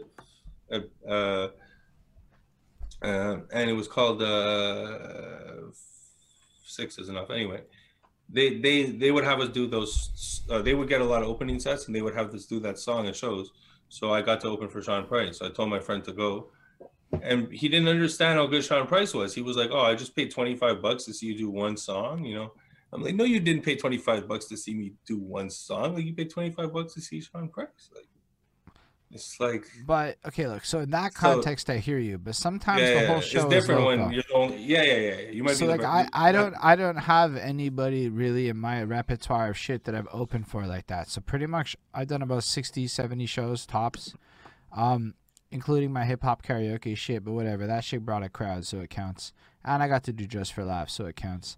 But like in general, um yeah, they want to see you like do your thing for no, longer. but like Yeah, what I'm saying is more I've never performed for opening for one for anybody. four. So fair enough. You're all right though. You sound good. You still sound coherent. We good. We rolling with it.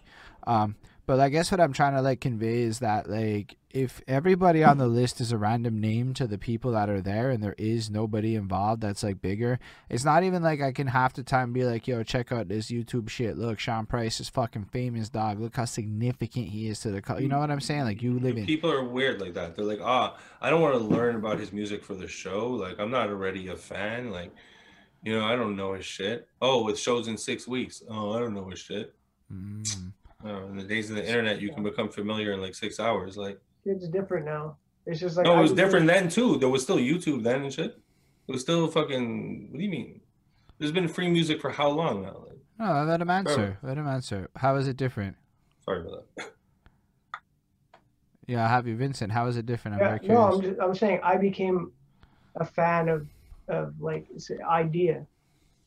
I I never Mm. heard of him before, and I went to go see like I knew I went to a Prince Paul show, Mhm. and Idea was one of the it, it was Idea and uh, Rest in peace. Malone. Yeah, rest in guys I peace didn't really like know who they were, and like maybe I'd heard their name in passing, but it was just like I went to that show, they opened, and then I became fans of them. So it's just like Mm. Yeah, I saw them open for Cannibal Ox. But like, Oh. what do you mean it's a different time? Cause yeah, Yeah. I'm saying like, well, for me, I feel like it's weird now because it's like now everybody is online. But let's go back to like 2012, 2013, right? Like you would have a lot of people online without clickable links in their shit, um, right? Like so, it's not like it is today where like everybody has a fucking SoundCloud. Back then, not everybody had music online, really. Like it was just a bunch of names, and it would be somebody's boy, and they might have a Yeah. track out.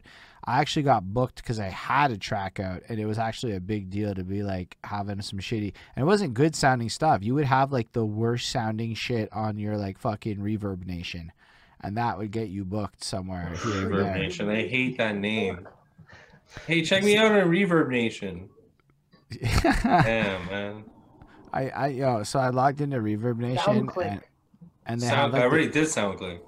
It'll sound like this. I have a bunch of old beats on SoundClick, like still. Oh, everybody goes crazy for the SoundClicks. That's Yo, where all the cool kids meet up.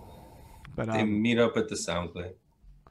But like, yeah, I guess um, what I can say is different is now everybody's accessible, but back then not everybody was accessible. So maybe today and now you can just go Google people and become informed a lot quicker. But let's go to like again the local scene.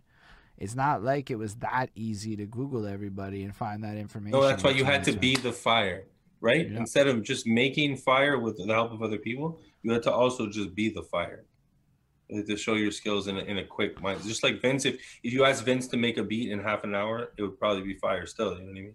because he can do his thing right away. Like Mm. he's he's he's programmed to be fire. Like it's like uh you gotta be the fireman. That's that's that's the cloth that we're from. They're not from that cloth. They're from the cloth of like auto tune and like showing you know So doing this and that. Like would- not performing hold on performing with your whole vocal on the song like it's not the same shit man it's not like it's not artisanal it's not craftsmanship it's humpty dumpty like you know I mean, I've seen people like I don't know. I, I would like to believe that the way the music scene is split up is there's just different vibes and different types of live shows, right? So on the one hand, there is still this crowd of people who spit their verses. I've seen it live. I've personally gone to like I did under Some pressure this year, rap, yeah. and Some like yo, it's rap. so like it still exists, right? But on the other hand, some people went the Britney Spears route, right? Like, yo, I'm not gonna lie. Sometimes I don't really care if he's rapping. He's a good hype man for himself. Sometimes the idea of the hype man is hip hop enough for me because there is that element of it in, in the spirit of hip hop more than maybe the art of being an MC, right? So if we go like take it a step back, right? Like the early '80s is a lot of hype man shit, right? But that's still part of the Mhm. culture. So when I watch a yeah guy like, no like a. Waka Flocka Flame. I'm gonna be Yeah. real. I don't care if he raps the verse. I still would go Mhm. to a show because he's gonna that's make fine it if fun. you like the music you like the music that's fair that's fair but even as that's far as the performance goes, he's not boring. but i think he not- can freestyle though though Oh, he that's can. the thing i He's- think he he's actually can talented. freestyle But right he could also that's sit actually there- rare But he could also sit there and go blah blah blah and let the song play, and I would be equally okay with that because it's Waka doing it, and his charisma is what's Hmm. carrying me in that moment. You mean that- if he's not even saying the blah blah blah, like if the blah don't blah blah is in, It in depends the on the like- moment because I've seen it. Because yo, Okay. sometimes these guys turn the fuck up and they just turn into their own hype men, right? So they make the crowd get fucking lit. And at the end of the day, if the guy is not rapping his song in an effort to make the crowd get fucking lit, he's still being an MC. Mm. I- One of the dopest shows I, I don't know about saw that. No, I think you got to do your vocals. I don't think he's being Gibbs. a rapper. He's being an MC, which is not the same thing. No, The one of the way dopest around. shows I ever saw was Freddie Gibbs, and he just rapped over tracks. But he actually rapped. He didn't just like. It's like yeah, okay, the, Yeah. the beat was just. No, but his voice wasn't in the beat. Yeah.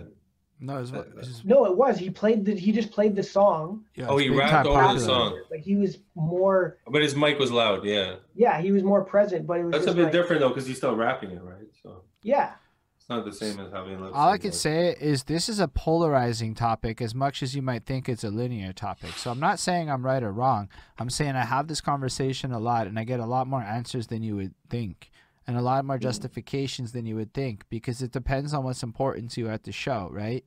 So if your show's a party, it's not the same thing as if your show's a show. 100%. And a lot of these guys aren't really about the showmanship. It's better to be armed for every situation, right? Like in life, it's better to be able to do like everything. Because yo, I've had a You have lot to of adapt shows. to like Zoom and like a, a small room, a big room. Outside. we also have to adapt to the times, right? Like shit's kind of miserable. And I realized something as I'm watching a lot of these turn up shows. People actually like dancing because it's good for endorphins and shit. And then I was going through my catalog when I was thinking about my last like in person live performance, and I'm like, nobody can dance to anything. It's part of why I made this lose weight song was because I wanted something people could like move to, could dance to, and it became really important to me all of a sudden because I was like, yo, I don't have danceable shit. Now maybe that's not important to you, but I lost a lot of weight, and all of a sudden dancing's on the table for me in a way that it never was. So I'm looking at music a little bit more intricately tied. No, dance. celebrate. Well, like you were saying about the folding. Like one day, uh, I'm sure there is a, a probably um, um, a woman who's folding uh, something, or a man who's folding something, folding some laundry to celebration bitches. Yes, I Definitely, totally. I'm sure.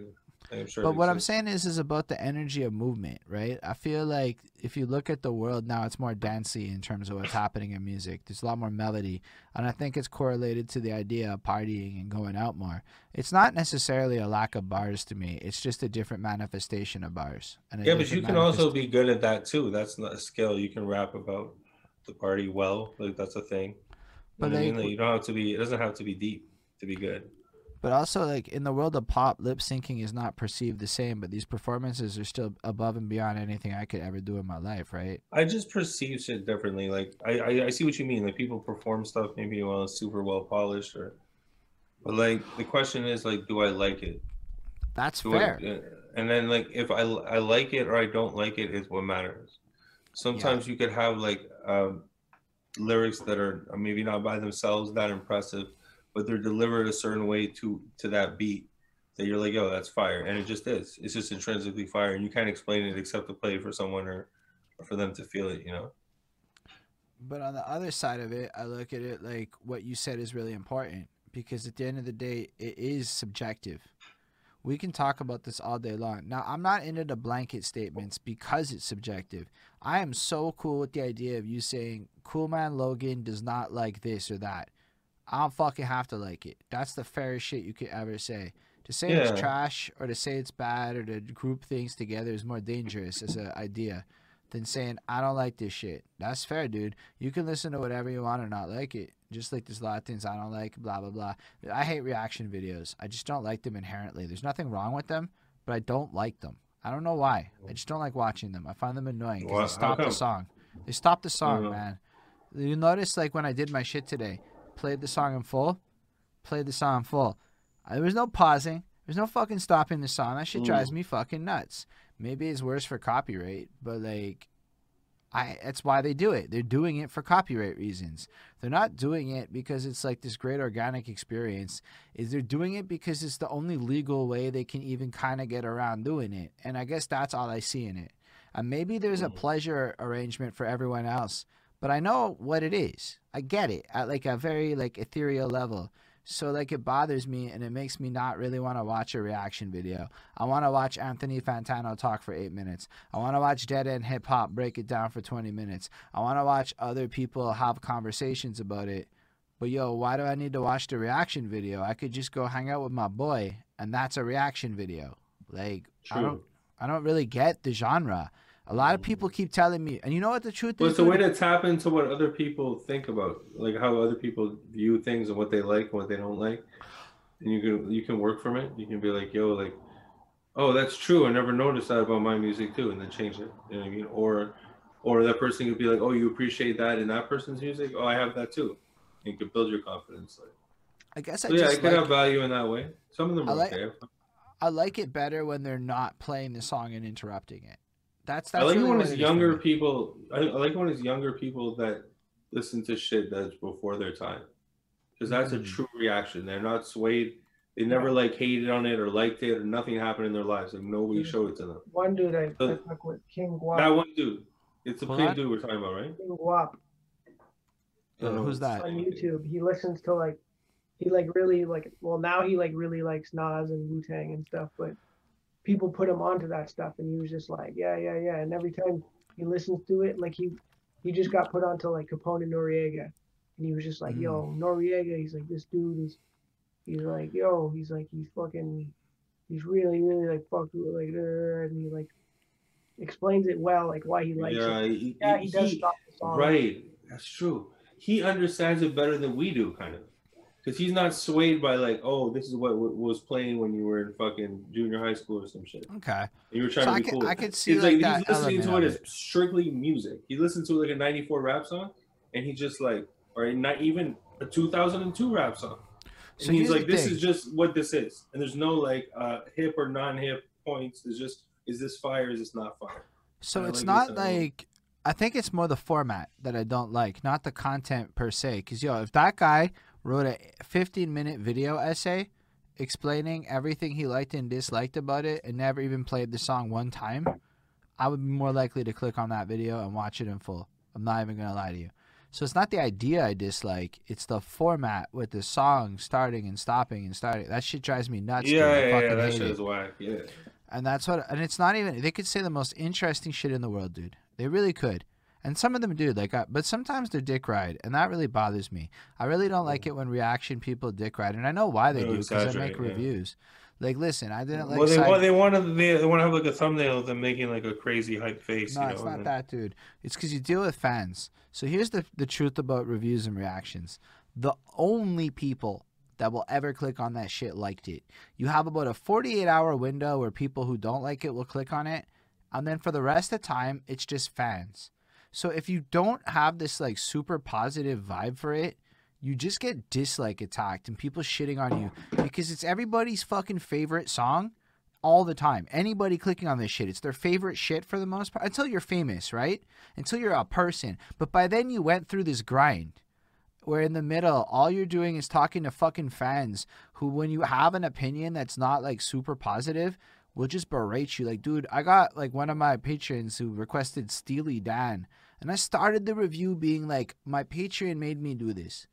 I don't know fuck all about steely dan and i'm gonna get comments for the rest of my life from steely dan fans mad at me because i cared more about the poetry than the fucking music and shit. Like it's whack. Like you have to love everything or like people respond weird is what I hmm. learned on the internet doing this shit. So I stopped reviewing anything I don't like for the most part and I learned how to like shit I didn't and I started studying history more because yo, like you're not allowed to dislike stuff. And I know like you're allowed to, but I'm not the kind of person that wants to like wake up every morning and have some fucking guy be mad at me because I ruined his day Yeah. because he was so fucking excited to click on my You hour really and a do half anything video. on the internet without somebody like coming like. For No, you can be know? positive, man.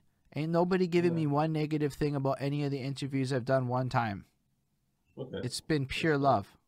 Why? Because I try hard to keep this positive. We talk about real shit, we get real, but like we don't go negative with it. We're not here to slander. Yeah, exactly. I've been trying to do that this whole time. And I feel like we've accomplished that, but we still managed to Mhm. talk about like some real shit that wasn't like maybe comfortable or fun, but like it was Mhm. real. And I think people can tell the difference. Like nobody's sitting here going, Holden's trying to do clickbait for fucking cash. Is my my idea. I'm hoping maybe some Yeah, you're doing that. shit that you're like artistically into. I get it. That you're like a fan of. Like, uh, Yeah, I would watch cool, this show.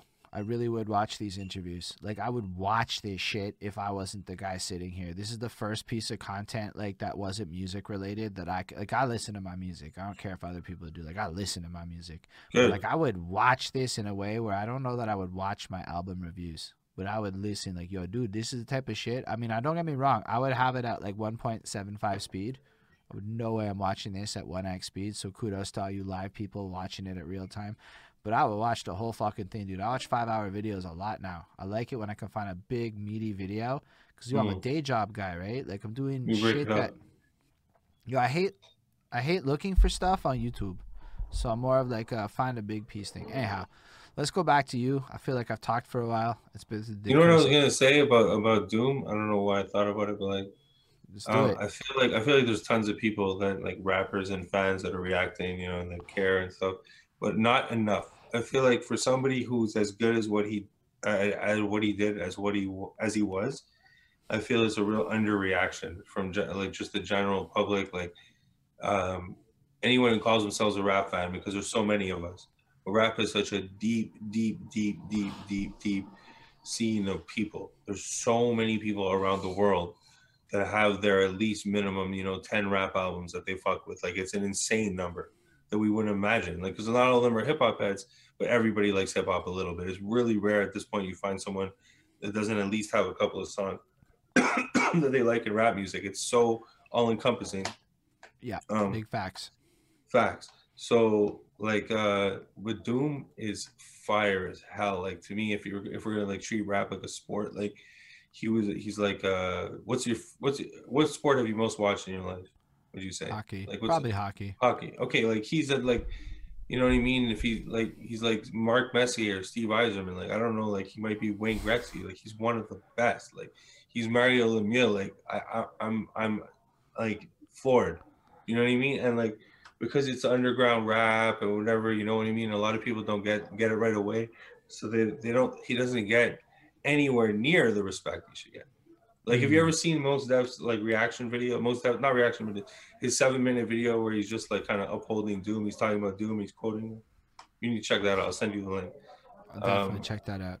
Yeah, that shit is fucking crazy video, and it really gives you, it shows you another cra- like a really fucking dope rapper talking about like this guy. You know what I mean? This guy that like if you asked a bunch of rap fans, a lot of them would not know who that is, and that's sad to me. And I think that's not fair. Like he he doesn't get enough due from the general world of rap because he doesn't fit into that little ten or fifteen rappers that people appreciate. And we all know, like that's just how rap music is. Like you don't get your love. Like um But everybody likes the same shit. Everybody's You know top ten is exactly now? the same almost. Yeah. But now that he's passed, the unfortunate That's truth tough. is a lot of people are probably going to it. Like I said, Yeah, man, yeah. Now all of a sudden they'll know. But yeah. And it's unfortunate that it Nas works like that. I really do believe Doom is one of those guys that even within myself I forget about. But whenever I think about him, I'm like, yo, literally, when I see MF Doom, I'm like, I gotta review it. MF Doom is review bait. It is. The um, best. he's um his content is one of the only art so actually I judge artists a little bit now by how their review gets clicks over time. Because you have to be somebody fucking interesting a little bit Right. to have somebody want to come transcend eras. Right. to also click on a review that has 800 or 1000 or 2000 views 3 years later like you got to be like fucking mm. into that artist to click on that review okay? Like nobody's clicking on that except for the guy who's looking for the super alternative fucking experience like cuz everybody that has the high numbers is probably saying the same shit. So you're really digging into crates of reviews to find weird shit at that point right? That's when you land on my stuff. But every mf doom thing i've ever done to this day from the time I released it gained fucking things. And what was cool is my first review got a really shit uh, like to dislike ratio. But all the other ones I did after got really good like ratios. And to know that I was able to cover MF Doom and make the fans be cool with us, it was like such a validation point in the way that you felt about New York. Because he is that complicated and he is that brilliant. But once you see it and it take yo, cause yo, it's it's such a learning curve. That's part of what it is. Is people don't want to take the time to like like you almost have to know about comic books and like shit like that to fully It's not. like, It's not a like a like for some. Unfortunately, like the the rap music fandom, like a lot of the people that listen to rap music, mostly, most of the time that they listen to music, it's rap. Uh, they're not flower givers. Like it's like when people die, then they want to give them some props. But everybody else, it's like they might even be like, "Oh yeah, this uh, this guy's fire," but they don't. They'll never listen to it in their lives until they know exactly what songs they like.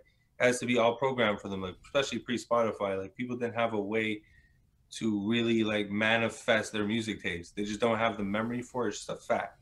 mm. People will love a song a year and a half ago and then never listen to it again in their lives until someone else brings it back in their lives. You know what I mean? It's not even that hard to remember. Like it's just the way people are. So only a small amount of people get love, and uh, it's very like fleeting. You know, like um, so Doom is the kind of person that could hang around and be that good for that long, and it's still you know it's like those that know type thing, and that's kind of fucked up. And that would never happen in another genre. Someone being that good for what 31 years, like it kind of uh, happens.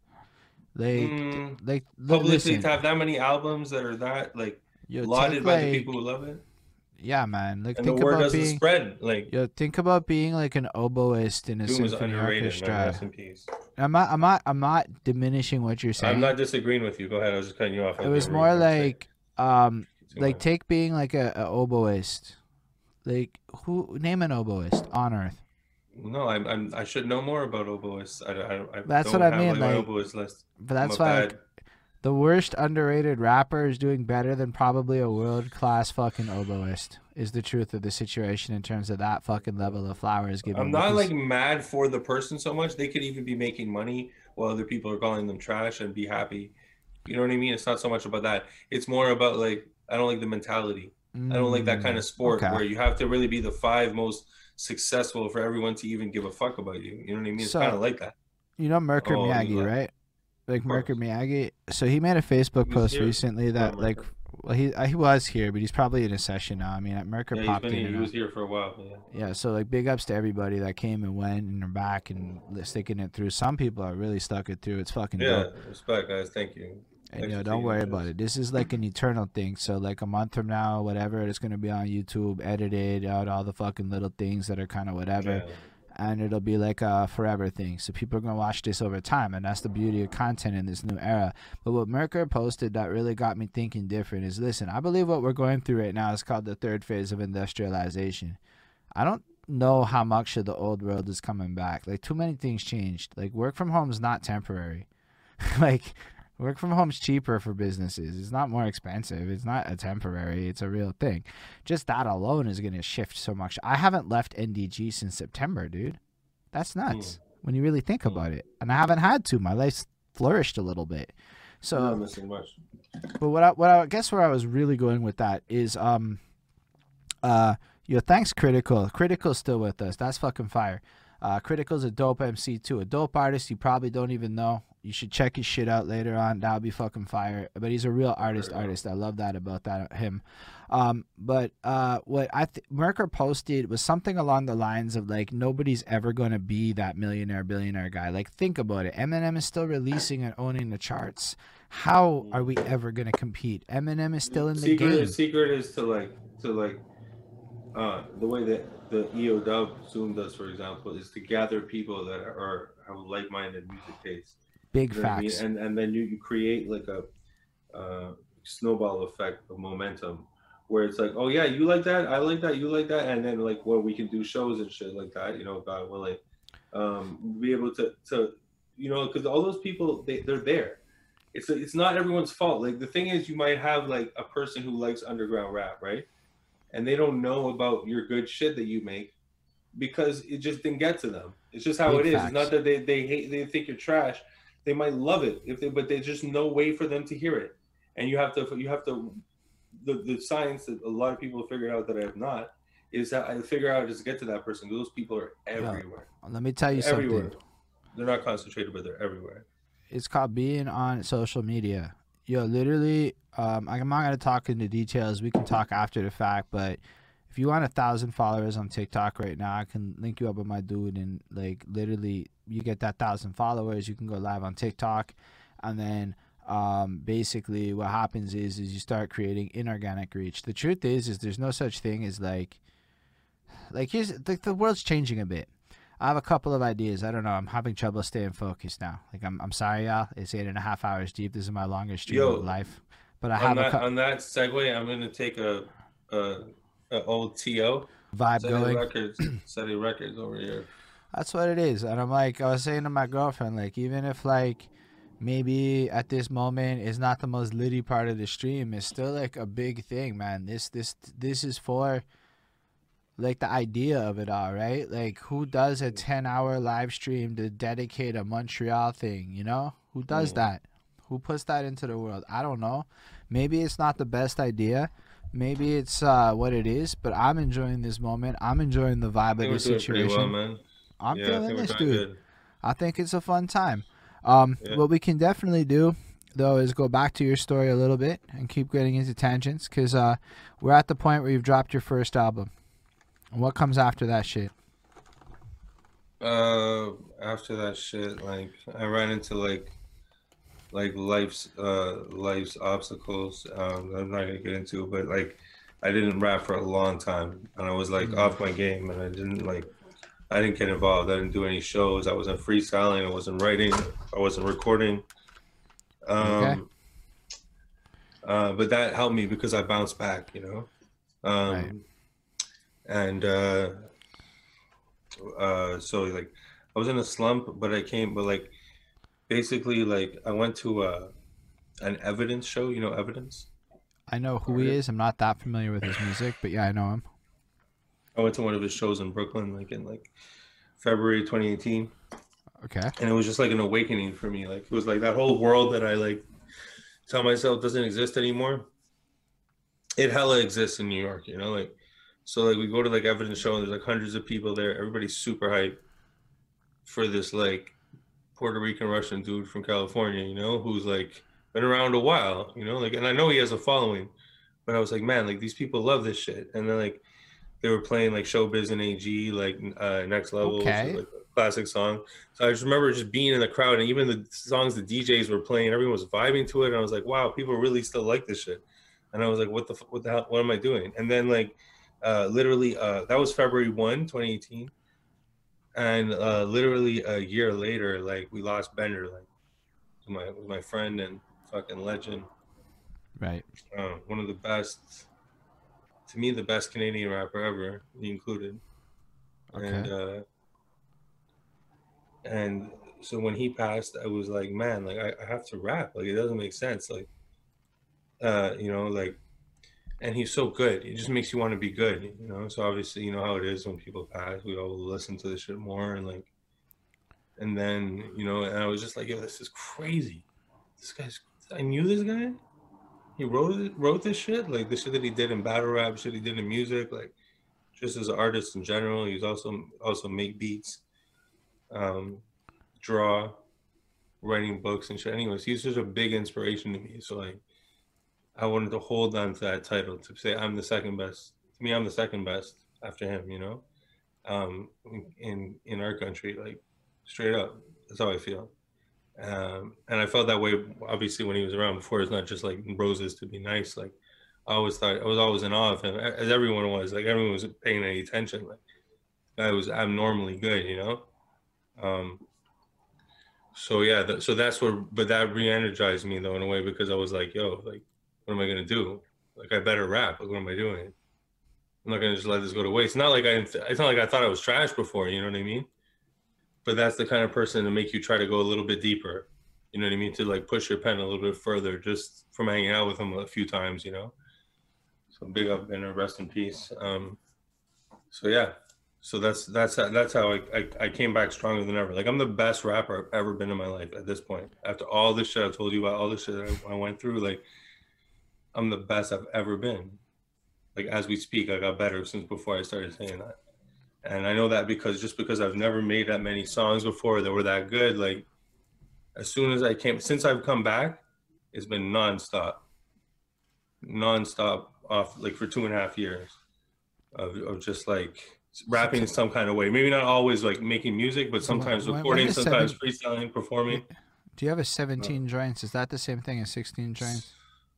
I just have 16 joints. I don't have 17. Isn't it? Is this okay? It might be 16. I don't know. I thought yeah. it was 17. That's the one with all the joints on the cover, right? Yeah, that's the one that preceded second mixtape. Right. It was the same idea, like industry beats and shit. That was the second, first project I ran. So that's like second mixtape comes out. How does that project come to be? Tell no, music. There was music for people in between. That's the album. But second right. mixtape, uh, second mixtape was some of the leftovers from 16 joints. And just by Nate, like just because I like rapping on on uh, industry beats. You know, it's fun to me and like uh, so uh, I was just on new beats to kill. This time I had a couple of features, and uh, I was like, I'm gonna put this out. And but every but see the thing is, it's like it wasn't that was never supposed to be that way. You know, like 16 joints was supposed to come out probably a, a six months or a year before it did, because that right. shit was ready for a while. I made that shit quickly. I made that shit three or four months creatively, but it just sat. Um, and then music for people was supposed to follow that but it was 14 months later. That's not following. It. it has to be like within a few months you know? Right. and then it's just how life works you know? Like bad things happen to you in between and then you don't like have the rhythm that you plan to have. And then so second mixtape was february 2019 and that was supposed to precede this album that still hasn't dropped that i'm dropping by the way in like a month or so. Music uh, music to my ears. We're right. dropping that shit in like late january early Fab latest, and that shit is off the chain, like, with no like form of exaggeration. Like I already have the whole thing ready to go. Like I just it has to be ready for you guys, you know. Right. Um, just need a cover, man. And I'm not like, and I'm not the reason why I don't have a cover is because I'm not settling. A lot of people have shown me artwork, and none of it moves me at all. Like, with a couple of exceptions, but for other reasons, I can't work with those people right now. But they're too busy or whatever. Um, yeah, man, like uh, it's just I don't feel like it's. I was disappointed in the artwork and music for people. I'm not going to go into it, but I was disappointed. I don't think it's shit, but I don't think it's good, really. Uh, and so this one has to be way better. Plus, this album is, is way better. No right. disrespect to music for people, but uh, Justice for is on it. So that's a song that you guys have heard, I guess, that's on it. Uh, that's pretty much it. I mean, other other guys just people that know me because I've had it, maybe showed it to them. You know what I mean? But now people don't know it or performed it. That's the thing. Some of these songs I perform, but they never, they never, I never put them out. You know what I mean? Like, you just don't feel like putting out music until you, you feel people are paying attention. And I don't even think mm. enough people are paying attention right now. That's on me. I need to get on all these forums and stuff and get out of this like this local, this local mind frame. I see that's like what everybody needs to do is like because we do everything on the internet now anyway, you have more friends in like Finland than you do in your own neighborhood. The fact. The more mean, friends in like Senegal than you do in your not friends, but I mean like fan friends, like people that actually want to see you succeed and Yeah, will properly support you. Yeah. No, even like with behind that suit. Oddly enough, one of my patrons is in Montreal. Actually, the first one was in Montreal. I was like, what are the fucking odds about that? And big up Finland Nadiv, Dave Dialect. That's what I'm saying, your lady friend Bonnie. There are people still riding with us. That's why the stream is still Thank you alive. guys. Thank you for riding. What? We're back in double digits. You got all the best. Yo, so it actually Happy- happened happy to our Year's. benefit. We had a little gift happen. Warner Music blocked the live stream on Facebook. So I paid for Real this little app that lets me flick a switch and then flick a switch and then it restarts the live stream. Now there's nothing to block here. We haven't played any music. So the stream's just back live, right? So maybe we don't play any more music for now until later on. you know what it what it did was- the Everybody got a notification saying we're live again. So people are probably going, "Oh shit, this shit's still happening," and then a few Hmm. people just jumped on. Is what I predict. Uh, There's another reason, folks, to not do uh, too many uh, um, uh, industry raps and freestyles because that's probably why they cut it. Nah, seriously. I don't think they cut it off of, of, Yeah, they of do. Murder Face. no, They didn't cut it off of Murder Face. No, they cut they- it off of my songs that are other people's beats. Nah, but it's partly. Uh, so yeah, it was the Busta Rhymes was one of them, and it was definitely. That's it. That's the clincher. That's that's the one. so That's Murder Face, song. you're right. Actually, Murder Face got me through pretty clean. No If problem. Stream of thought, anything- no problem. Anything that's ours is no problem. I don't know if Stream of Thought had a problem. Uh, I don't think it did, but I saw. I, I know you did a Busta ago. Rhymes. So what happened was is when I clipped the first video, I saw in the copyright shit because I was like, whatever, I'll, I'll start trimming them. That one of them was a Busta Rhymes. And then when I replayed the album, I heard the Busta Rhymes track, and I'm like, oh, okay, I know that That's it. song. That was a big song too when it came out. That's not like no small song. They, they Mm. got definitely keeping tabs on that one. But uh, it worked to our benefit because it kind of let because yo, when you go live, it notifies like fucking everybody in a way that it doesn't notify everybody in any other way. So Correct. it actually worked to our benefit. Correct. Maybe we what have I'll bigger numbers than we did. Big up numbers. What's up, numbers? Yo, what's up, cool man? Logan's little numbers that are feeling it. actually people. Numbers that are No, but actually that's what I like about this is that I'm pretty sure, for the most part, everybody that has been watching is somebody that knows who you are or knows who I am, and they're here for either one Likely. of us yeah, or both probably, of us. Probably. Even like I saw Sure. Lo Kelso seven eight six popped up. Yo, Algo Cerise just popped in. She's wonderful. She came on the stream because of the Chris Chrome interview a way back, and she just keeps popping in, and it's just like it's lit. Nice. Like these are like, because yo, when you Many see the welcome guests. so what I like about like the the comment section is you get to see the same names come back. Like Lo Kelso's up in Wales, and I got to learn that about him when we were talking about the housing situation with Lorelai yesterday. Because we're fucking talking about housing. It is what it is. Um, and I like the fact that it's like real people that like are actually here, and I don't care if it's Yeah. like a big number, a small number. I like it if it's a bigger number for sure. But I like the fact that it's not like. Yeah. but it's not just like me, my girlfriend, and my dude. It's like actual fucking people that seem to be here, which encourages me to keep talking. You know, like it tells me Mm. that like we're doing something right, even if the whole world doesn't know yet. And that's kind of part of like why we're doing this interview. Because to your argument about getting eyes on you, there is a lack of like ecosystem in our city to really, really put Mm, eyes on you. There's no It's- ecosystem. It's like No, we kind of put it the job of like promoter fell on rapper as much as possible. There you go. Weird. So Like, I did the door. I did the door of my own show, like a year and a half Mm. ago. That shit is a disaster, man. I don't recommend that shit at all. Nah, it's better to have like a distribution of labor. But yo, I was talking to Basics about this one time off camera. No, it was on. It was an on camera moment, so I can talk shit about anything that was an on camera. But like Basics was talking about how like everybody has this ego complex where everybody want to be the mascot and people don't necessarily want to play their roles. So if everyone's trying to be a rapper, everybody's trying to be a thing, uh, then there's not enough people trying to be other things. But like there's all The basics space, you know? knows as well. Basics knows as well as I do, better than I do, that you could go to a scene that's far more competitive and fierce and ferocious, and you'll get way more love. But it's he knows. also You go to End of the Weak, there's like 25 people who can rap fire, and they're all giving you love. You go to Montreal, there's 25 people who range from adequate to atrocious, and none of them are showing you love. That's just a fact. but it's also part of that same idea of you're never famous in your just not very hometown, right? That's Like. We're never like famous in our hometown, right? Like that's a big No, that's not true. But people are though. But people are. Maestro Fresh Okay, was okay. in Toronto was a huge deal. Like 31 years ago. Think about it. We've never had a Maestro Fresh Wes who raps. Bad News played harmonica, but like somebody who raps, but mainly in English, we never had it. If you say in English, I. I agree with you when you go to the English Never. side. But I think Not that um, level of fame. In a lot of ways though okay so if we want to talk about the montreal scene on that front so i saw this little and this is an idea i'm working so nobody can quote me on this like hard facts it's just an idea i'm working. But like i thought about it in like a parallel to the hockey games. It's part of why i'm like so positive with it. So we have our players that's like you me whatever those are like players. Then we have our Mhm. groups so you can call behind that pseudo group you can call End of the Weak group all these groups that are out there. And everybody builds brands at these two levels really well but then the second it gets to the league level, and let's be real, there is no Montreal Canadiens without an NHL, right? There is no great players without the league that binded it all together in the first place. Correct. You don't just And- play on the lake. So like at that level, we have the league out, which is where like the Montreal scene gets put up to it.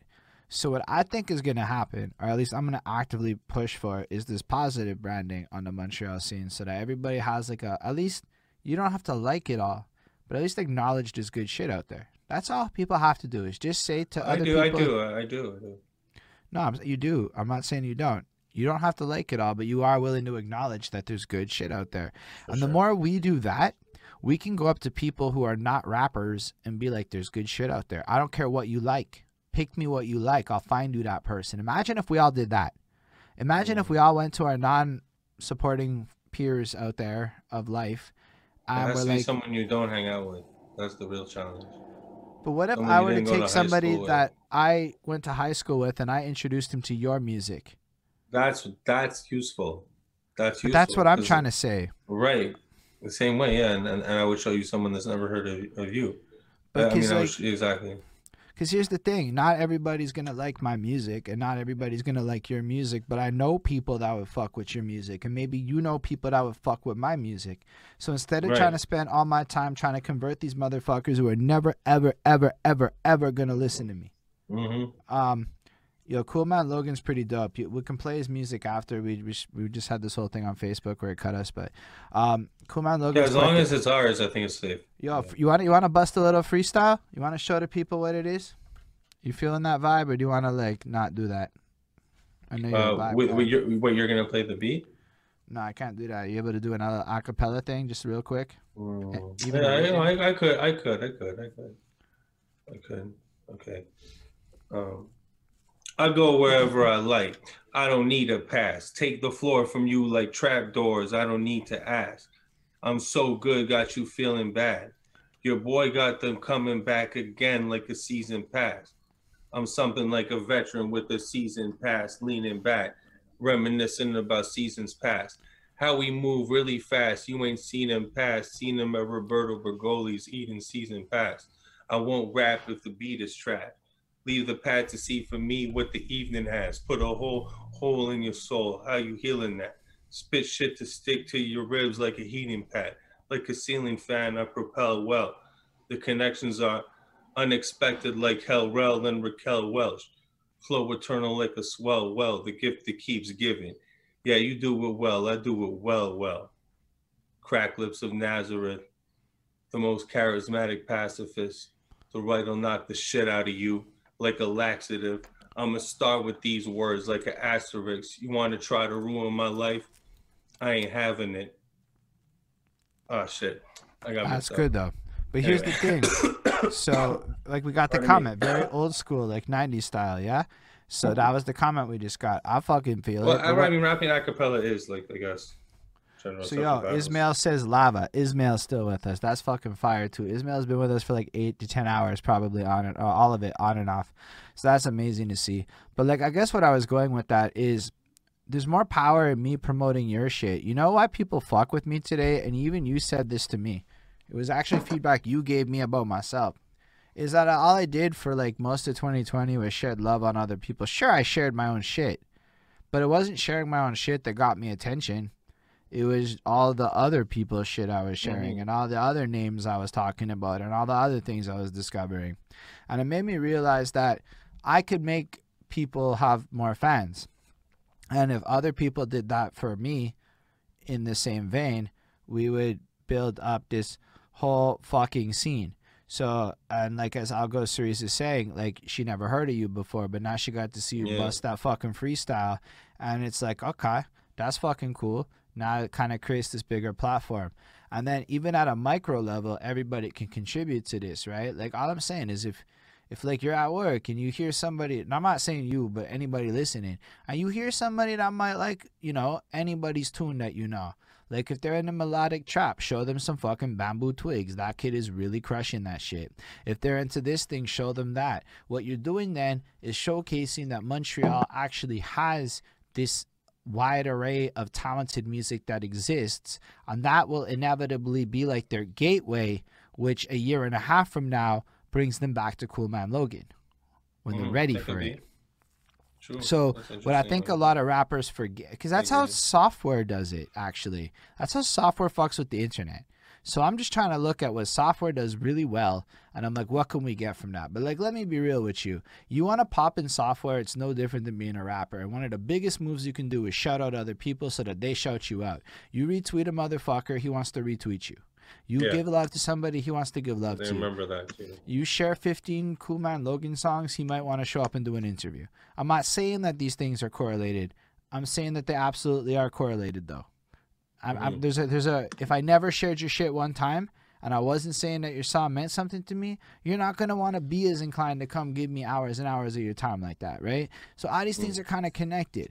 So in a way that Yeah, no, I appreciate it still, man. No, it's still it's still like uh it's very helpful, you know, and like also the murder face review is cool, like to to uh give importance to that because I think it's really underrated for the way that people were kind of like uh for lack of a better term, like dick riding us when we were around.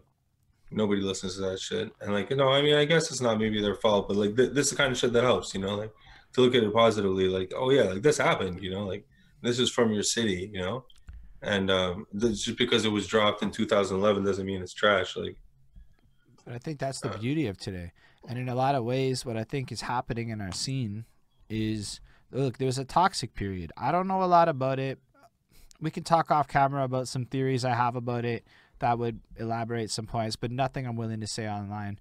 Um, but if you really understand a lot of the behind the scenes shit, like, look, I don't know that we've like had a place that was inherently really built from the ground up by the people in a grassroots kind of way and you know where everybody's trying like to a throw in. place, like a what kind of place you mean? Like a- look at a look at venue? the hi- let's talk about the history of hip hop in Brooklyn and shit. I got blessed from like we can even go to Nunzio.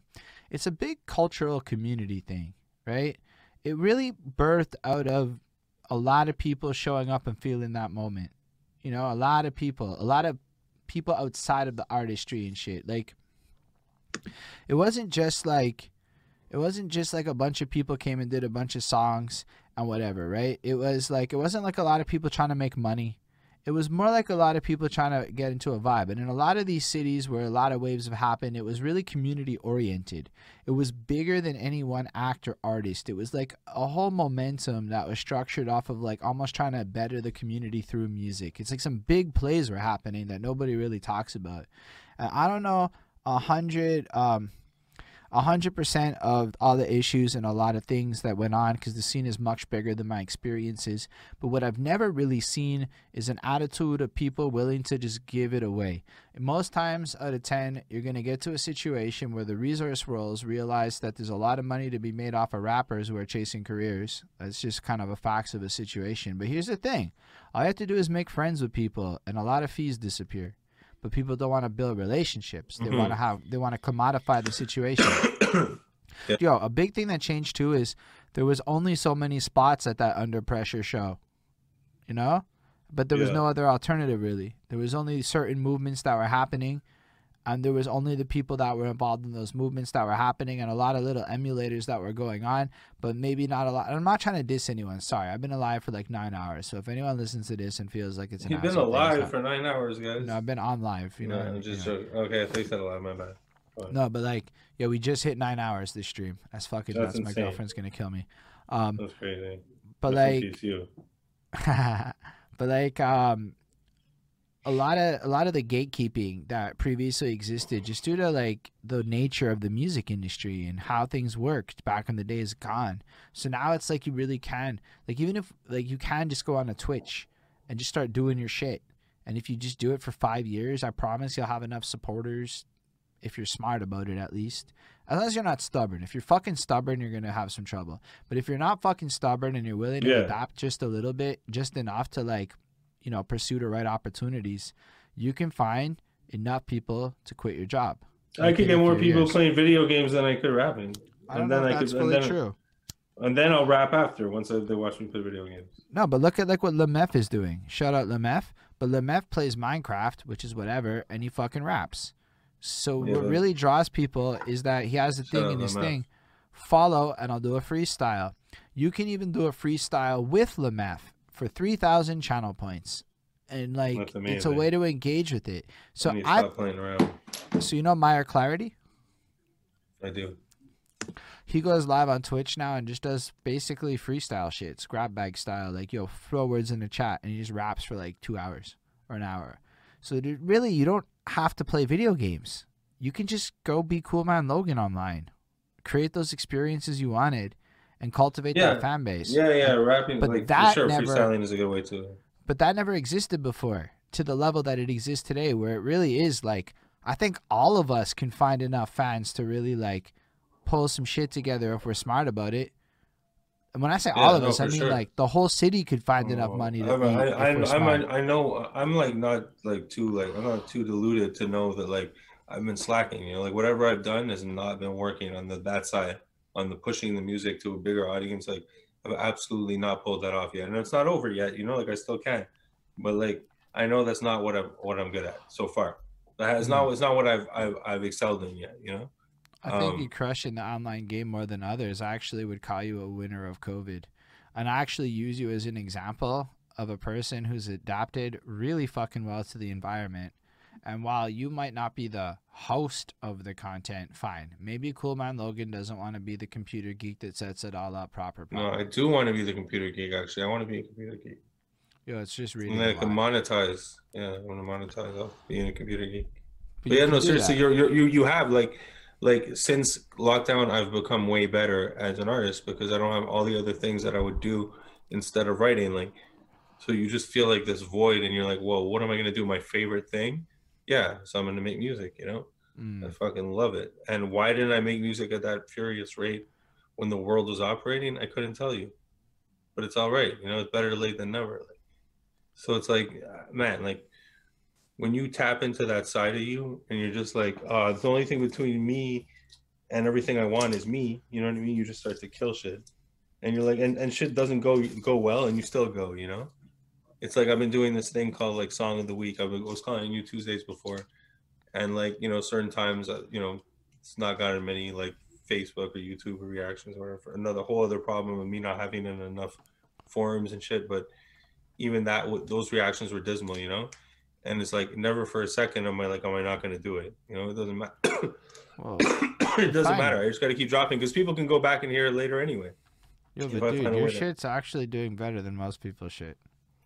I know. Like I, I see people's videos, and they're getting the views of my non-videos of my like audio YouTube. Yeah, actually, yo, cool man. Logan. like straight like, up, no I- disrespect. like no no like All not to say any names i have people names. straight up who have flat out told me i'm so glad cool man logan's finally doing this internet shit people have been waiting for you to come on the internet I'm dude. not even doing this internet shit. I like I don't You have my music on Apple and Spotify. Then I would that's maybe not say I was. interneting And that's I a facet music of it videos.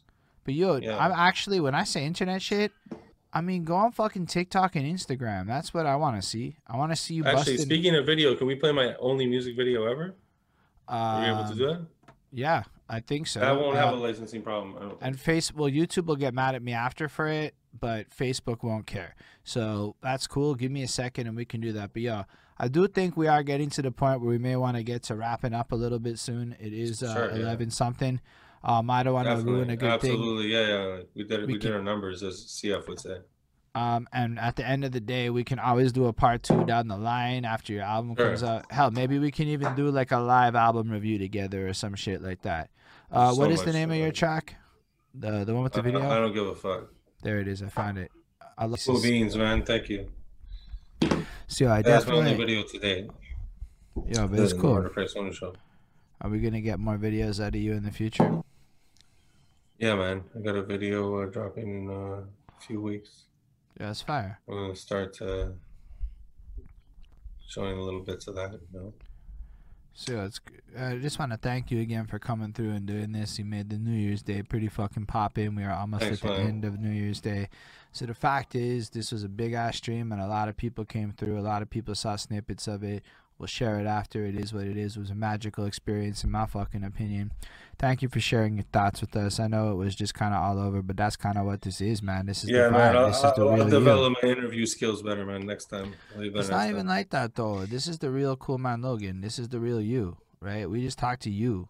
And in a lot of other Mm. places, maybe people want to talk to the character that you put on camera, and that's what everyone else wants on their shit. But that's not what I am here. In fact, it's the opposite. I'm gonna break you out of your character and make you go into the real cool man Logan, Mhm. regardless. So that's what it is.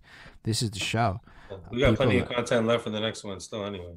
Absolutely. I mean, a lot of people stuck it through, man. I mean, a lot of people like Thanks, we're our portion is like four hours so that's already like a lot of people stuck it through dude um Yeah.